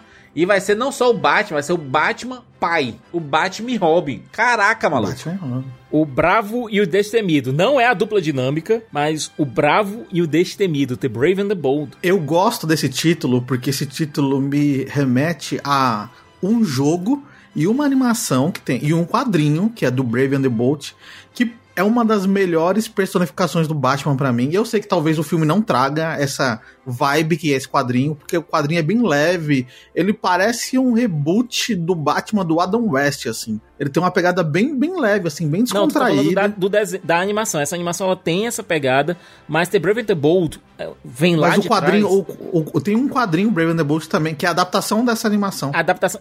Mas voltando mais ainda, The Brave and the Bold era uma HQ onde existiam grandes encontros entre personagens DCs, especialmente entre o Batman mais algum outro personagem. Essa marca The Brave the Bold ela existe há muito tempo. O Bravo e Ah, não. Sim. essa marca existe há muito tempo. É porque quando eu vi o título, automaticamente pensei nesse Batman, e era um, é um Batman que eu gosto muito dessa versão desse Batman. Talvez até mesmo fazer um contraponto com o Meia-Noite, mas mesmo esse Batman ele tem uma, uma sombra dentro dele que eu acho muito interessante. Mas, ô, ô Sigas, esse Batman, ele é um Batman um pouco mais velho, né? Já que ele tem esse filho aí, né? Esse Robin aí, um pivetinho. Damian Não precisa, você é aquela coisa. Esse Batman ele vai ter que ter no mínimo, no mínimo 30 anos de idade. No mínimo 30 anos de idade. Deve ter uns 35 ali, né? Vai ser mais velho, né? Não vai ser... Mas coisa, você pode fazer uma história de que talvez no treinamento dele ele tenha encontrado a Talia, tenha se envolvido com ela, ah, na um época que ele era jovem mesmo, assim, né? Na época do treinamento dele, antes de se tornar Isso, quando ele tinha morcego. mais ou menos 18, 19 anos, teve Entendi. um filho, ela nunca falou e tal. Podem usar essa desculpa. Então você pode ter um Batman, mas o mínimo dele tem que ser 30 anos. Mínimo de idade, 30 anos. Agora é muito doido É. o James Gunn ele, ele chegar e introduzir. o- disse assim: ó, a gente, esse vai ser o começo da Bat-família dentro do, do universo aqui. É, e já começar com um Batman mais velho, já em atuação e com um filho. Já tendo enfrentado o House Agul, inclusive, né? Novamente, a base aqui eu acho que vai ser a HQ Batman e Filho, também do Grant Morrison, ou seja, eu acho que o Grant Morrison ele tá tendo umas conversas muito boas com, com o James Gunn. Ô, Sicas, ele vai ter um. Acho que 35, 40 anos, hein? Tô vendo aqui o quadrinho, rapaz, o cara tá gigante, brother. Cara, tá gigante. É um Batman bem mais. Bombadão. É, o, o Batman do Kubert é um Batman um pouco mais fortinho, fortão, sabe? Fortinho. Mas também era pra Fortinho. fazer também a diferença. era pra fazer também o choque entre a aparência do Batman e a aparência do Damian, que é um garoto de, 10, de 12 anos de idade, mirradinho, mas muito ágil e extremamente carniceiro. Pense mais ou menos na Hit Girl, só que sem muito senso de humor. Hit Girl de Kick-Ass? Caraca, de. Kick-Ass. É Ele ele nessa pegada aí. Juras, o, o Damien é o filho do Batman com a Talia Al Ghul E ele foi cri- ele passou boa parte da sua, aliás, toda a sua infância sendo treinado pela Liga dos Assassinos do Ra's al Ghul. Pra quem não lembra, né? Pra quem lembra de, do Batman Begins, do Christopher Nolan, a gente tem o House of Gold ali, né? E depois, né, a gente Liam Neeson. A gente teve No a Talia Rises. também vindo pela Marion Cotillard, que teve também um caso com o Bruce ali, lembra? no Batman 3, né? É sim. Isso. Ele é o filho dessa relação do Bruce com a Talia, foi treinado pelos. É, pela, pelo culto, que não dá nem, nem pra chamar de organização do Hazal Ghul, pelo culto, pela seita do Hazal Ghul, acaba é, indo pra Gotham pra reclamar o seu título como o herdeiro do morcego. Só que você tem um Batman que não mata, um Batman que tem esse código, e você tem o Damian, que é um assassino nato. E nas HQs também existe o choque com a Bat-família que já existe, com o T. Com o Dick Grayson. Então, o aparecimento do Damian foi um caos dentro da família do morcego. E o próprio James Gunn disse, é o Robin favorito dele justamente por ele ser completamente surtado. Ô, Sicas, não existiu especulação de que esse Batman não fosse o Bruce Wayne? É. Existe uma ideia. Aliás, o que acontece é o seguinte: dentro da saga do Batman, do Grant Morrison, o, Ba- o Bruce Wayne morre. E o Dick Grayson, primeiro Robin, Asa Noturna, ele assume o manto do morcego com o Damian como Robin dele. Entendi. É uma dinâmica completamente diferente. Enquanto a dinâmica do Bruce com o Damian era de pai e filho, a dinâmica do Dick com o Damian é uma dinâmica de irmão mais velho e irmão mais novo. É, ele não vai começar o universo sem o Bruce Wayne, né? Essa é a verdade. Não, mas eu acho que seria bem, bem interessante, mais pra frente, você ter essa questão de legado com o Dick talvez assumindo o manto do morcego. Entendi. Mesmo que fosse só por um filme. É, a, a Fê falou, ela falou um pouco mais cedo lá da estreia do Batman Superman, é, a Batalha dos Superfilhos. Batalha dos Perfilhos. Ali você tem uma noção muito boa de como é a personalidade do Damian. Fê, o que é que tu achou do Damian?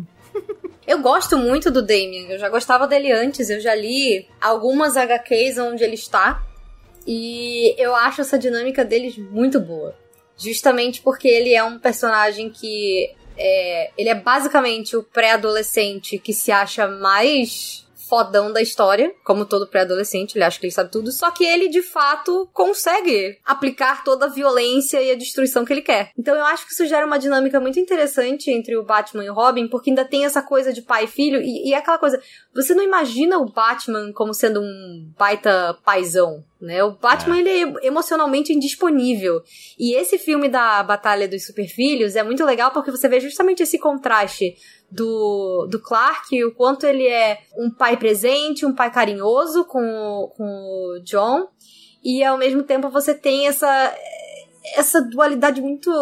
Esse contraste muito engraçado do, do Batman com, o- com o Damian, que é aquela coisa do meio tipo, ah, filho, que bom que você está bem, e toma um tapinha aqui nas costas, sabe? E o Damian, o legal dele é que, tipo assim, ele é o Robin que ele mais implica com todos os outros, ele faz bullying pesadaço, né, com, com o Tim Drake, ele é, é- é- ne- nesse desenho, por exemplo, ele já começa, tipo, ah, querendo entrar no, nos Jovens Titãs e recebendo a notícia que, tipo assim, cara, olha, infelizmente a gente votou, mas tu, tu é um chato, tu, tu- tu é um chato, tu não sabe trabalhar em equipe, tu mais atrapalha do que ajuda, então não queremos você não. E ele fica a maior parte do desenho, tipo, sabe, bufando no cantinho, tipo, cara, quem eles pensam que são pra não me aceitar nos Jovens Titãs, não sei o que, não sei o que. Acho legal porque é uma forma deles, dele apresentar um novo Batman, um novo universo do Batman, com um personagem também novo, né? Porque nos últimos anos a gente viu tantas interpretações do Batman, mas o Robin mesmo, né? Que é um personagem extremamente famoso do universo do Batman, sempre foi deixado de escanteio, né? A gente teve lá a trilogia do Nolan, a gente teve lá o Batman lá do Ben Affleck. E, cara, né? O Robin ficou de lado. Parece que né, o povo demais. tem medo, que não pode ter o Robin mais, né? Pois é, na trilogia do Nolan a gente teve o John Blake lá, o personagem do Joseph Gordon-Levitt. Ah, mas não o Robin, né? Só tem o nome É, de ele, Robin. ficou- ele, ele, ele era, tava mais pro final como. assumir como asa noturna do que como. Ele tava Robin. muito. A personalidade dele era muito de Grayson. Até mesmo a profissão de que ele foi policial por algum tempo. Até nisso. Enquanto isso, no universo do Zack Snyder, a gente já começa com o Robin morto. A gente só vê lá a, a, a uniforme Exato. do Robin todo pichado pelo Coringa. Ó, eu, eu hei de dizer o seguinte. Eu nunca gostei dos bate-filho, super-filho, não sei o que. O, o, o Siqueira sabe bem, eu sempre sacanei falando é. sobre isso.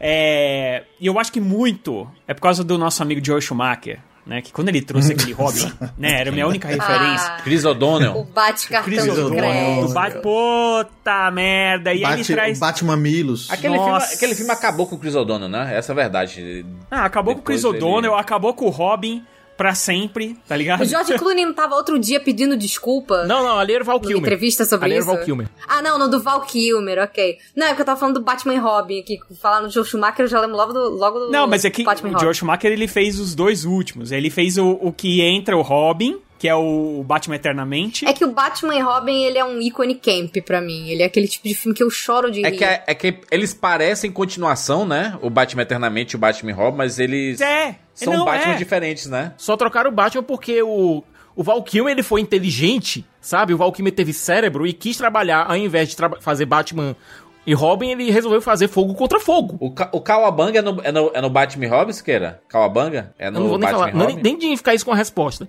Mas a questão é a seguinte: o que faz o Robin ser um personagem interessante, colocando a questão do, do, do Dick Grayson, é que ele é um, um jovem que acabou de perder os pais e o Bruce ele toma esse jovem como um filho por entender que eles dois passaram pelo mesmo trauma. Gente, no Batman Eternamente, no, Bat, no Batman Eternamente, que é quando o, o, o Bruce acolhe o, o Dick, o ele já tem 18, 19 anos de idade, pelo amor de Deus. E o ator já tem claramente 30. Então, assim, é, ficou a coisa mais homoerótica que realmente existe.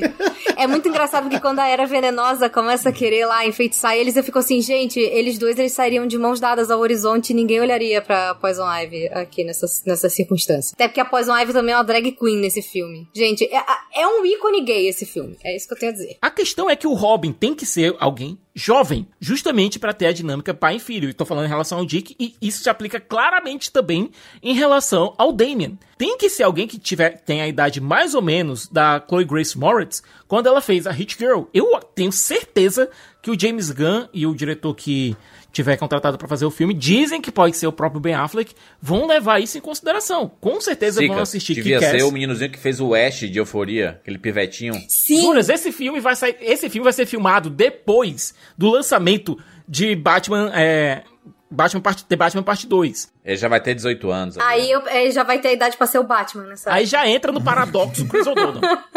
Mas ele tem uma carinha de pivete, hein? Putz grila, mano. Mas se fosse, cara, se fosse pra filmar agora, tinha que ser ele. É muito bom ele. Ele tem a energia, a energia dele. Exatamente. Pra quem não conhece o Damien e viu Euphoria, ele é o Ash do Euphoria. E outra coisa, a gente tem que levar em conta que o Damien, como neto do Hazal Ghul, ele vai ter um pouquinho de ascendência árabe. Ah, é, tem isso também. Então seria Verdade. até uma coisa interessante você jogar isso no casting também. Então vai ser alguém novo, né? Vai ser alguém novo, cara. Provavelmente. Tudo novo. O James Gunn vai ter que ter muita fé na equipe dele de casting, porque vai ser um casting complicado.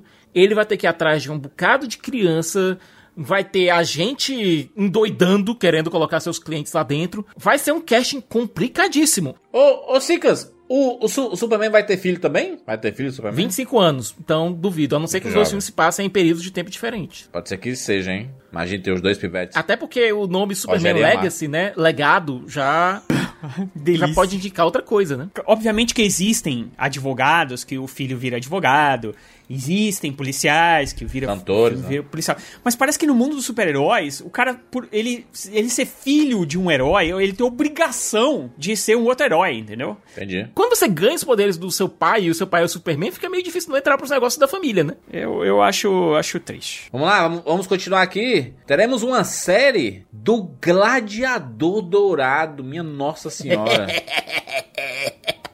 Essa eu tô bem animada, porque isso, isso daí é bem ali na zona de conforto do James Gunn. Nossa, é é- basicamente Obrigado, o Star-Lord.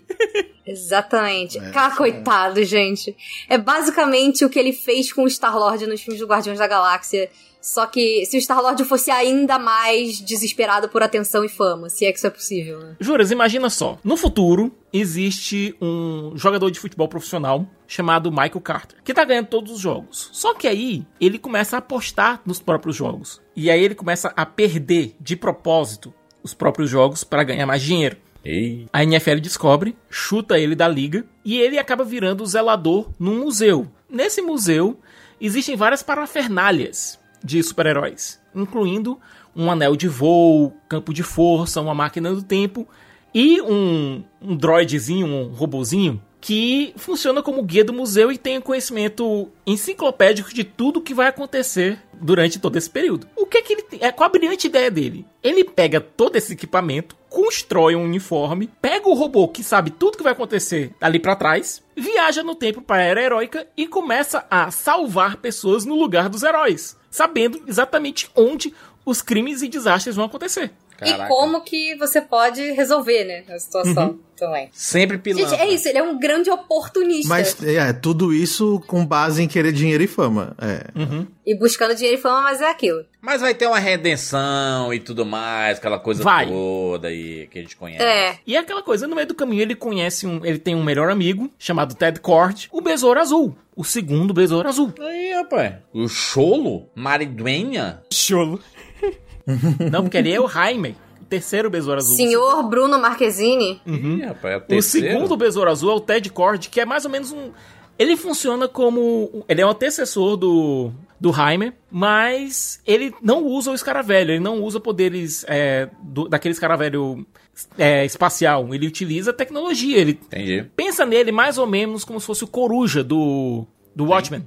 Com, a, com a nave no formato de um, de um besouro chamado inseto. E tendo todas aquelas parafernalhas lá que o Coruja tinha, só que ao invés de ser uma coruja, é um besouro azul. Ah, mas pro, pro James Gunn, dependendo desse filme do Besouro Azul que vai rolar, pra de, no futuro, se- É. né, como não falamos antes. Tudo isso é Ah, não for- adaptável, é. É, se ele não for tão conectado com a antiga DC, se ele for mais é, isoladinho ali, depois ele traz Se esse tiver uma vibe junto. parecida, eles podem, dependendo do sucesso que fizer, até juntar os dois depois em alguma outra história, numa outra série. O legal de você ter esse universo pensado desde o início é que é muito mais simples, inclusive, de você também conseguir fazer esses encaixes mais pra frente. Como essa, essa vai ser uma série, né, live action do Booster Gold, ela já vai sair mais pra frente, dependendo de como for o Besouro Azul, eles já podem, inclusive, fazer esse planejamento antes mesmo de botar em produção. É, não vai ser o Zolo, né? Vai ser o Zolo aí, o Besouro Azul amigo dele. Ah, se der certo, com certeza. Carinha de série, Siqueiro. O menino é o rei do Cobra Kai aí, Mó rapaz. carinha de série. Sim, sim. É aquela coisa, série. pode ter uma relação entre eles três, entre o Ted Cord, o Michael e o. Mas por que, que não pode Jaime? ser o Zolo, mano? Ah, eles podem ser apresentados um pro outro, sei lá. É, e outra coisa, aventura e não juntos Vai ser, o, depois. Zo- o- vai ser o Zolo porque é, é muito Besouro Azul pra apresentar. Deixa só o cara lá e, e ele vai. Três, Ah, gente, três isso é que veio suspensão de antes. descrença. É, É, coloca esse aí mesmo já era, Não vambora. precisa ser exatamente como é nos quadrinhos. No próprio né? MCU lá, por exemplo, já não botaram direto o Scott Lang de Homem-Formiga e o Hank Pym já mais velho? Você, você mete uma dessa aí. Ele aparece ali como a, o mentor, um colega. O cara sei da lá cadeira, quê, né? E vambora. É. O cara da Guy in the cadeira. Chair, exatamente. O próximo filme aqui, que foi anunciado, cara, o filme da Supergirl, hein? Cara, Mulher eu tô do muito, Amanhã. muito pilhado com esse filme. Eu, Eu eu, também, de, eu de também. todas as coisas que foram mostradas aqui, eu, eu tô muito empolgado com esse universo todo, mas esse filme da Supergirl eu achei bem interessante o plot. Bem legal. Juras, eu preciso. eu- algum dia, se eu tivesse coragem, eu emprestava pra ti essa HQ, só que ela ficou tão rara depois que o filme foi anunciado que ela tá agora valendo dinheiro, sabe? Siqueira tem figuras? tem figuras. Lerei. Mas olha, primeiro, existe DNA brasileiro em Supergirl, a Mulher do Amanhã. A Bilk Zevely, ela é a ilustradora. Ela. Eu, eu não coloco ela só como desenhista, ela é uma criadora visual dessa HQ. O que essa mulher fez, o traço dessa mulher, a narrativa visual dela é algo de outro mundo, sabe? É algo. Cara, ela conseguiu colocar um chapéu de cangaceiro no, no espaço. Muito bom, hein? Supergirl cearense. Perfeita, cara. Maravilhoso. Sabe, a- a- as ideias dela pra criação dos alienígenas que aparecem, ela colocou tipo dois ATs de Varginha se beijando e eu achei a coisa mais hilária do mundo. Ô, Sicas, mas qual, qual, qual vai ser o foco aqui? É o seguinte, na HQ, a Supergirl ela tá completando seus 21 anos e ela resolve viajar pelo espaço pra tomar um porre e, e afogar, afogar as mágoas. Ela é uma personagem diferente do Superman. O Superman ele foi criado na Terra. Ele chegou aqui desde bebê. Ele teve pais amorosos que criaram ele com todo amor e carinho, numa fazenda no Kansas, dando todo o conforto que ele, que ele precisava, tendo amigos, vivendo, indo pra escola, sabe? A Supergirl não. Essa versão da Supergirl que o James Gunn tá mostrando, é, Krypton explodiu, um pedaço do planeta conseguiu ainda criar uma cúpula que manteve vida nas condições mais rudimentares possíveis. Eles se tornaram refugiados, vivendo em condição de força urbana, e nesse ambiente foi criada essa jovem Cara Zor-El, prima do Superman. Imagina você ter nascido num planeta com todo o conforto do mundo, esse planeta explode, você acontece um cataclisma, você perde tudo, você tá vendo as pessoas que sobreviveram do seu lado morrendo aos poucos, definhando nessas condições horrorosas, e você chega com mais ou menos uns 18 a 20 anos na Terra encontram o seu priminho crescido já. Tirando o gato da árvore. E sendo a pessoa mais gentil do mundo, tendo tido toda a melhor, a melhor criação possível. Não passando por nenhuma das tragédias que você passou. E não lembrando sequer da, que o planeta dele existia. Caraca, ela pesado, é uma personagem hein? muito mais amargurada. Ela é uma personagem muito mais bruta. O Superman, ele é um imigrante. A Supergirl, ela é uma refugiada. É uma diferença bem brutal aí, né? Uhum. Uhum. Caramba. Será que vai aproveitar a Sasha Kyle lá do Flash, hein? Não, né? Vai ser uma outra personagem, né? Eu não, como a gente não assistiu o filme, a gente já tá lidando com algumas especulações. Mas a versão da Supergirl da Sasha Kyle vai ser algo muito mais parecido com o que a gente viu no Superman no ponto de, de ignição. Que ela tem os poderes, mas ela ficou muito tempo presa é, pelo exército, nunca conseguiu ver a luz do sol e agora que tá ganhando, ganhando os poderes. Então é uma versão, é uma, uma versão Supergirl mais velha, que tem uma história diferente. Seria muito legal ter a Sasha Kyle nesse filme, seria. Eu fui uma das pessoas que ficou mais animadas quando viu a Sasha recebendo a notícia, sabe? De que ela tinha sido escolhida e tal. Mas eu acho que eles vão com uma atriz diferente, até por conta da idade da Sasha. A Supergirl aqui, ela tem que, até mesmo para criar um choque de idade, ela tem que ser, ela tem que parecer mais nova que o Superman. Ela tem que ter por volta de uma idade de 21 anos no máximo. No máximo. Tem que ser jovem, tem que. E tem que ter uma, alguma diferença na forma como ela abraça a personagem, sabe? É, eu, eu imagino a Supergirl como uma refugiada. Ela tem que parecer que já viu algum, algumas merdas na vida, sabe? Ela tem que ter uma, um peso no rosto, sabe? Tu, ah, tu, tu, tava até falando sobre a mina do A Casa do Dragão, né? Isso, a Millie Alcock. Ah, Millie Alcock. Outra, uma outra referência que seria ótima também a Jennifer Lawrence em O Inverno da Alma, ou até mesmo no, no próprio Jogos Vorazes. Tem que ser uma jovem atriz, ela não precisa ser necessariamente é, loira, branca de olhos azuis como é nos quadrinhos, mas ela tem que ser uma jovem atriz que consiga trazer isso, sabe? É, essa ideia de uma, uma peso, jovem né? que passou já por tanta coisa que a alma já é pesada. Uhum. É, e é um cast que tem que ser feito logo, eu diria, né? Pra você achar um, uma atriz assim. Ela deve ter o quê? Uns 17, 18 anos, se queira? 20 anos, talvez, no máximo? No máximo 20 anos. É, tem, tem, tem, algumas atrizes, assim, que tem 22, 23 anos e elas parecem ser bem mais jovens, né? Então talvez. Uhum. Ela tem que parecer É. ter 21 anos na época do filme, na época das, É. das filmagens, sabe? E aquela coisa, a gente tem que, é, tem que lembrar que é um compromisso de 10 anos. Uma, A McKenna Grace aí, né? Pivetinha aí que tá bombando. Nossa, é, uma energia assim. É, porque ela apareceu Mas lá. eu tô dizendo, jovem... não precisa ser necessariamente uma, uma, uma menina branca de olhos azuis e loira. Sim. sim. Sabe? Não precisa. É, a gente tá pegando a referência do quadrinho, né? Que é o quadrinho Isso. que foi utilizado pra, É. pra mostrar é, Uhum. que essa assemelha, mas não, não, não quer dizer que vai ser igual ali, né? Uhum. Cara, tô, tô bem interessado aqui, porque James Gunn já falou que vai ser uma parada bem espacial mesmo, né? Uma ficção científica mesmo. Acho que vai ser bem maneiro. E aí, o último projeto anunciado foi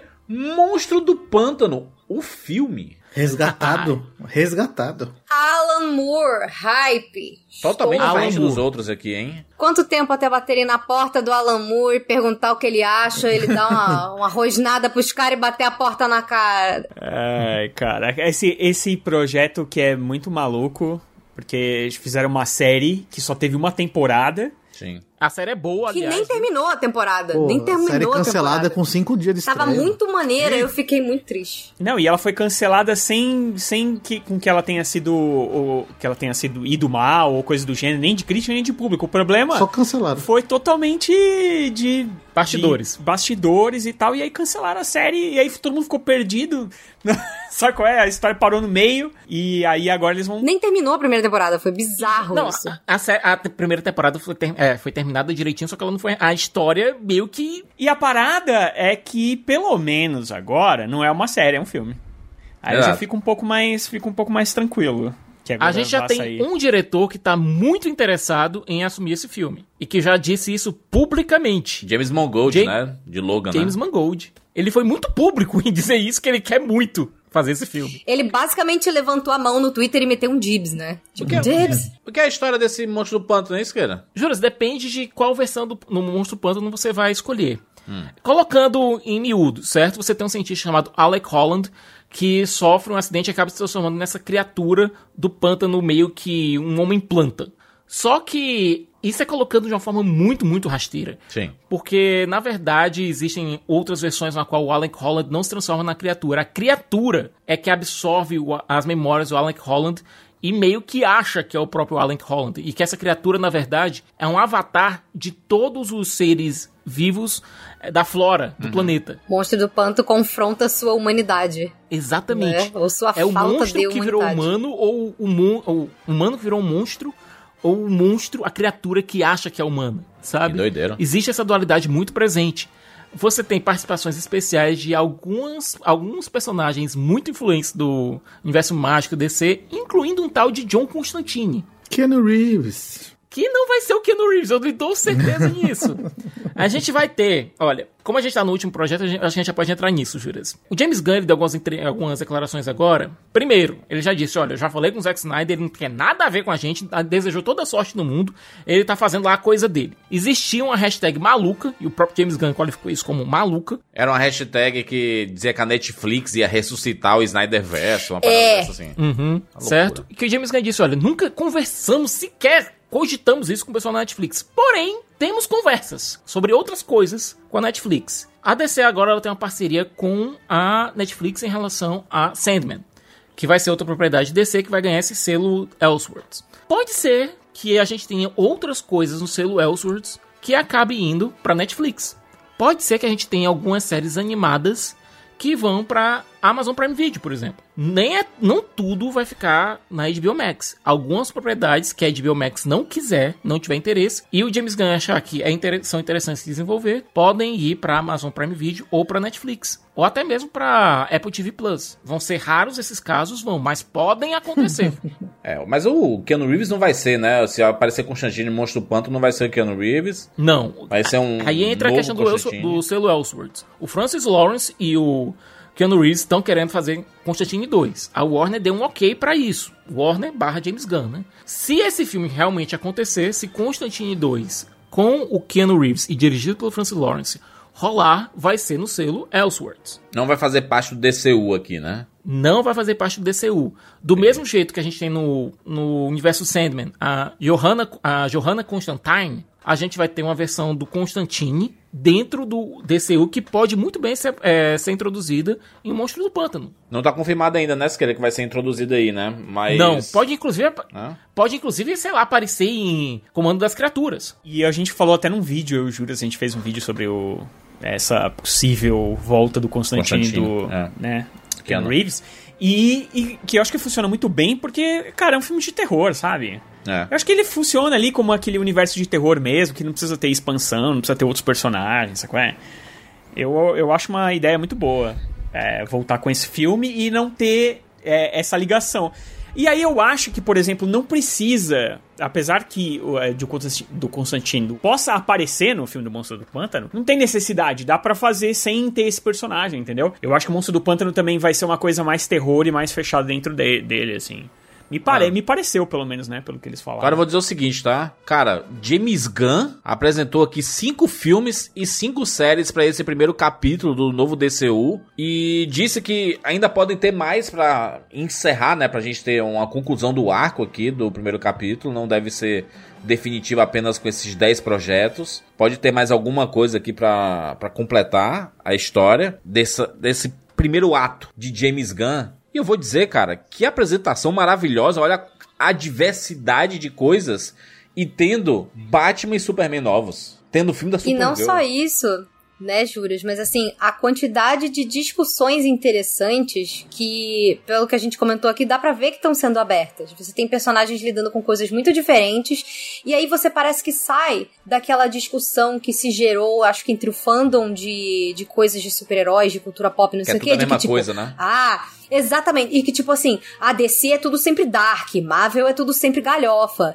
E eu sinto que o James Gunn, por ele também já ter transitado pelas duas coisas, e por ele ser uma das pessoas que provavelmente mais entende de quadrinhos e que tem competência de rebutar isso aí, é, que tá ativamente trabalhando em cinema, é excelente. Você pode ter desde coisas mais leves, coisas mais pesadas, e não fica só aquela coisa meio engessada de tipo, ah, os filmes de super-herói ou tem que ser dark, tipo Nolan, tipo é, o, o The Batman, ou ele tem que ser ah, a zoeirinha da Marvel, sabe? Eu sinto que a gente vai ter meio que tudo interligado, de uma certa forma, e eu gosto disso. Quando tem que ser zoeira, vai ser zoeira, né? É, e tipo, pode ter coisa que tenha momento zoeira e momento sério, pode ter coisa que seja pra maior de idade, pode ter coisa que seja PG-13, pode ter coisa que seja, sei lá, uma mistura de tudo, sabe? Eu acho que tá é, a graça dos quadrinhos para mim, pelo menos, é isso, é você poder ter coisas completamente estapafúrdias e coisas de todo tipo de, de conteúdo coexistindo. Então eu tô bem empolgada. Parece, parece um projeto bem, bem interessante. Pode ter só cor, já vai tá bom.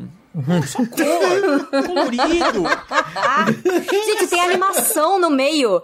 O James Gunn chegou Caraca. O Rogério agora lembrou daquele vídeo lá que usa o discurso do Arqueiro Verde no Liga da X Sem Limites, dizendo: Botafogo no filme, desgraça! Inclusive, o James Gunn ele deu uma entrevista recente falando que a DC Studios ela vai funcionar separada da Warner, viu? É um, vai, vai ser uma parada exatamente como a Marvel Studios é da Disney. É separada, tipo uma empresa separada, que é, né, sob o guarda-chuva da Warner, obviamente, mas ela é uma empresa separada, assim, para poder fazer as suas coisas e ter realmente autonomia, né? Deve ter um CNPJ próprio, é isso mesmo? pra gerar nota fiscal? e depois presta conta com, com a chefe, né? Com a Warner. Deve ser uma vibe dessa aí. Deixa eu perguntar para vocês, pra gente finalizar, projeto que tá mais empolgado aí, desses 10 projetos aí que foram anunciados pelo James Gunn, o que é que vocês acham? O que é que mais chamou a atenção aí de vocês? Um projeto, tá? The Authority pra mim é o, é o projeto que, que eu tô mais empolgado, que eu tô mais curioso pra, pra ver, e estando na mão do James Gunn e da equipe que ele vai formar, que é um dos mais promissores, um pela a origem da equipe e outro pelas pautas que ele pode levantar dentro desse filme. Cara, eu vou com Supergirl. A forma como a HQ do Tom King e da Bill Kizevely é feita e a, o tom de reverência com o qual o James Gunn falou dessa HQ, cara, tem potencial para ser algo único dentro da família Super. Eu quero parar para ler essa HQ com calma. Eu vi pouquíssima coisa, pouquíssimas coisas dela e fiquei muito interessada, assim, quando anunciaram, fui dar uma olhada, não tive tempo de ler antes da gente gravar, mas realmente parece uma coisa muito diferente, tem um potencial muito maneiro. Mas eu acho que para mim, apesar de eu estar curiosa também, do que eu conheço e que foi anunciado aqui, o Superman Legacy. Tem muito tempo que eu quero ver uma volta daquele Superman mais, mais clássico, mais moral, mais, sabe? Quero que eles possam se divertir mais. Então, tô, e como tá na mão do James Gunn, que é alguém que eu acho que faz muito bem filme de quadrinhos, sou muito fã do trabalho dele especificamente, eu acho que tem um potencial, assim, muito, muito bom. Então, pra mim, o Superman Legacy. Rogério? Eu vou com o Alan Moore, cara, por incrível que pareça. Monstro eu, Pântano. eu amo, eu amo o Super-Homem. Nossa, o Pântano é muito bom! Cara, é porque, o, pô, essa história é muito poderosa. E o... E o Alan Moore, cara... Mas será que vai ser a versão dele que vai ser a, adaptada? O James Gunn já disse que a versão favorita dele é do Alan Moore. Então Entendi. é muito provável que siga mais Caraca, então a gente vai ver. Alan Moore em algum momento putaço na internet. né? Se ele, se ele tiver... Esses lixos. O Alan Moore vai odiar. É claro que ele vai odiar. Se ele, se ele odiar, é porque ficou bom. O cara pode usar, o cara, o cara pode usar o quadrinho lá de, de storyboard que ele vai achar ruim ainda, cara. Isso não tem saída. Mas é, eu, Monstro do Pântano, principalmente porque tem essa parada do James Mangold, e cara, se ele viesse ia ser realmente inacreditável, né? Porque, pô, ele conseguiu fazer um Old Man Logan lá, um Old Logan, cara, que foi maravilhoso. Mas ainda assim, eu ainda tenho uma, uma grande esperança com o Super-Homem, cara. Porque Super-Homem é um dos meus personagens favoritos. Faz tempo que não tem um- alguma coisa que realmente, é, é, sabe, é, Emocione, né? Emocione. Estamos né? Quer- precisando de esperança, não é, Rogério? A gente passou por um período de trevas tão grande nos últimos anos no mundo que, tipo, saudade de ver o super-homem com a cuequinha por cima do, do uniforme e sendo escoteiro, sabe? Exa e sabe o que eu queria? Eu queria um super-homem é, trabalhando, assim, sem necessariamente ser uma coisa ultra, hiper gigante. Tá? Cara, bota ele pra fazer pequenas coisas que sejam legais, aí lá no final ele pode ter alguma coisa. Porque a gente não vê isso, sei lá, desde o do super-homem do, do Reeves, Christopher sabe? Reeves, né? Christopher Reeves. Muito lá atrás, lá, hein, eu- Rogério? Caraca. Mas, é 50 muito, mas aí. pensa, é muito lá atrás. Eles tentaram fazer com o Brandon Ralph lá, e aí, tipo, tem uma ceninha super curtinha, que até tem o tiro no olho. Mas, cara, é, é aquele tão curtinho, o filme é enorme. Aí tem o filho, aquelas desgraças. Por isso que, cara, eu tenho motivo pra odiar, assim. Porque como eu não sou um cara que leitor de quadrinhos, é, eu não tenho boas referências de filho, de filho do super-homem, filho do não sei o quê, Robin. Tudo que veio das outras mídias, normalmente não funcionam tão bem. O James Gunn ele já falou, inclu- inclusive, todos os quadrinhos que ele referenciou desses projetos que foram anunciados estão liderando em todos os sites de quadrinhos assim de vendas, tá? É. Todos estão sendo muito vendidos. Ele impulsionou demais aí a venda de quadrinhos, né? Isso é muito bom. E Coisa que a Marvel nunca conseguiu fazer, aliás. tem uma declaração muito boa que eu vi ele dando de todas as coisas que ele falou, de todas. Teve uma que eu achei maravilhosa, que ele falou assim, ó, os filmes em geral não são tão bons quanto costumavam, porque tem uma data marcada e não tem sequer um terceiro ato escrito até que estejam filmando. E ele fala: "Vamos tornar os escritores tão importantes quanto eles são". Isso é o básico, né? Isso joga na cara aquilo que a gente já sabia que acontecia, que é, é- são os terceiros atos dos filmes da Marvel. O enlatado, né? E do, da própria DC, né? Da própria DC mesmo, que tipo a É. Mulher Maravilha, que é, é um, né, uma loucura inacreditável. E parece ser um padrão, tá? Eles, eles decidem, escrevem o terceiro ato enquanto estão filmando, e isso é um absurdo. Né? É porque o absurdo. é sempre aquela pancadaria enorme, a maior possível, é gravidade, né? Que é aquele problema da Marvel, da gravidade. É, os monstrões da DC, sabe? Pô, Raio aconteceu azul, isso raio agora azul. no Adão Negro, é horroroso. É, muito, muito, muito, muito bizarro. Tem, tem muita coisa. É, que- e é, é massa, ele. ele ele falou porque ele é um roteirista, né? O James Gunn, roteirista de mão cheia, inclusive. E ele fala assim, cara, a gente tem, vai, vai fazer um filme, a gente tem, que- tem que ter o roteiro pronto. Isso não quer dizer que não possa mudar durante Exato. o processo, entendeu? Mas você tem que ter a base toda pronta pra você poder pensar. Gente, o terceiro ato você tem a conclusão de aonde o arco dos seus personagens vai chegar. Roteiro é basicamente a planta baixa de um filme. Você, você não constrói um prédio, né? Sem uma boa base, gente. Às vezes pode dar certo? Pode. A- acontece de dar certo. Mas geralmente não dá. Ô, Júlio, você chegou a falar qual você tá, tá mais empolgado pra gente? Não, não falei, mas eu comentei aqui que ah, o filme da Supergirl foi o que mais chamou minha atenção. Quero muito conhecer essa personagem, além do que eu já vi no, na, na série e tudo mais. Eu acho que muitos outros personagens já tiveram diversas oportunidades de aparecer na cultura pop.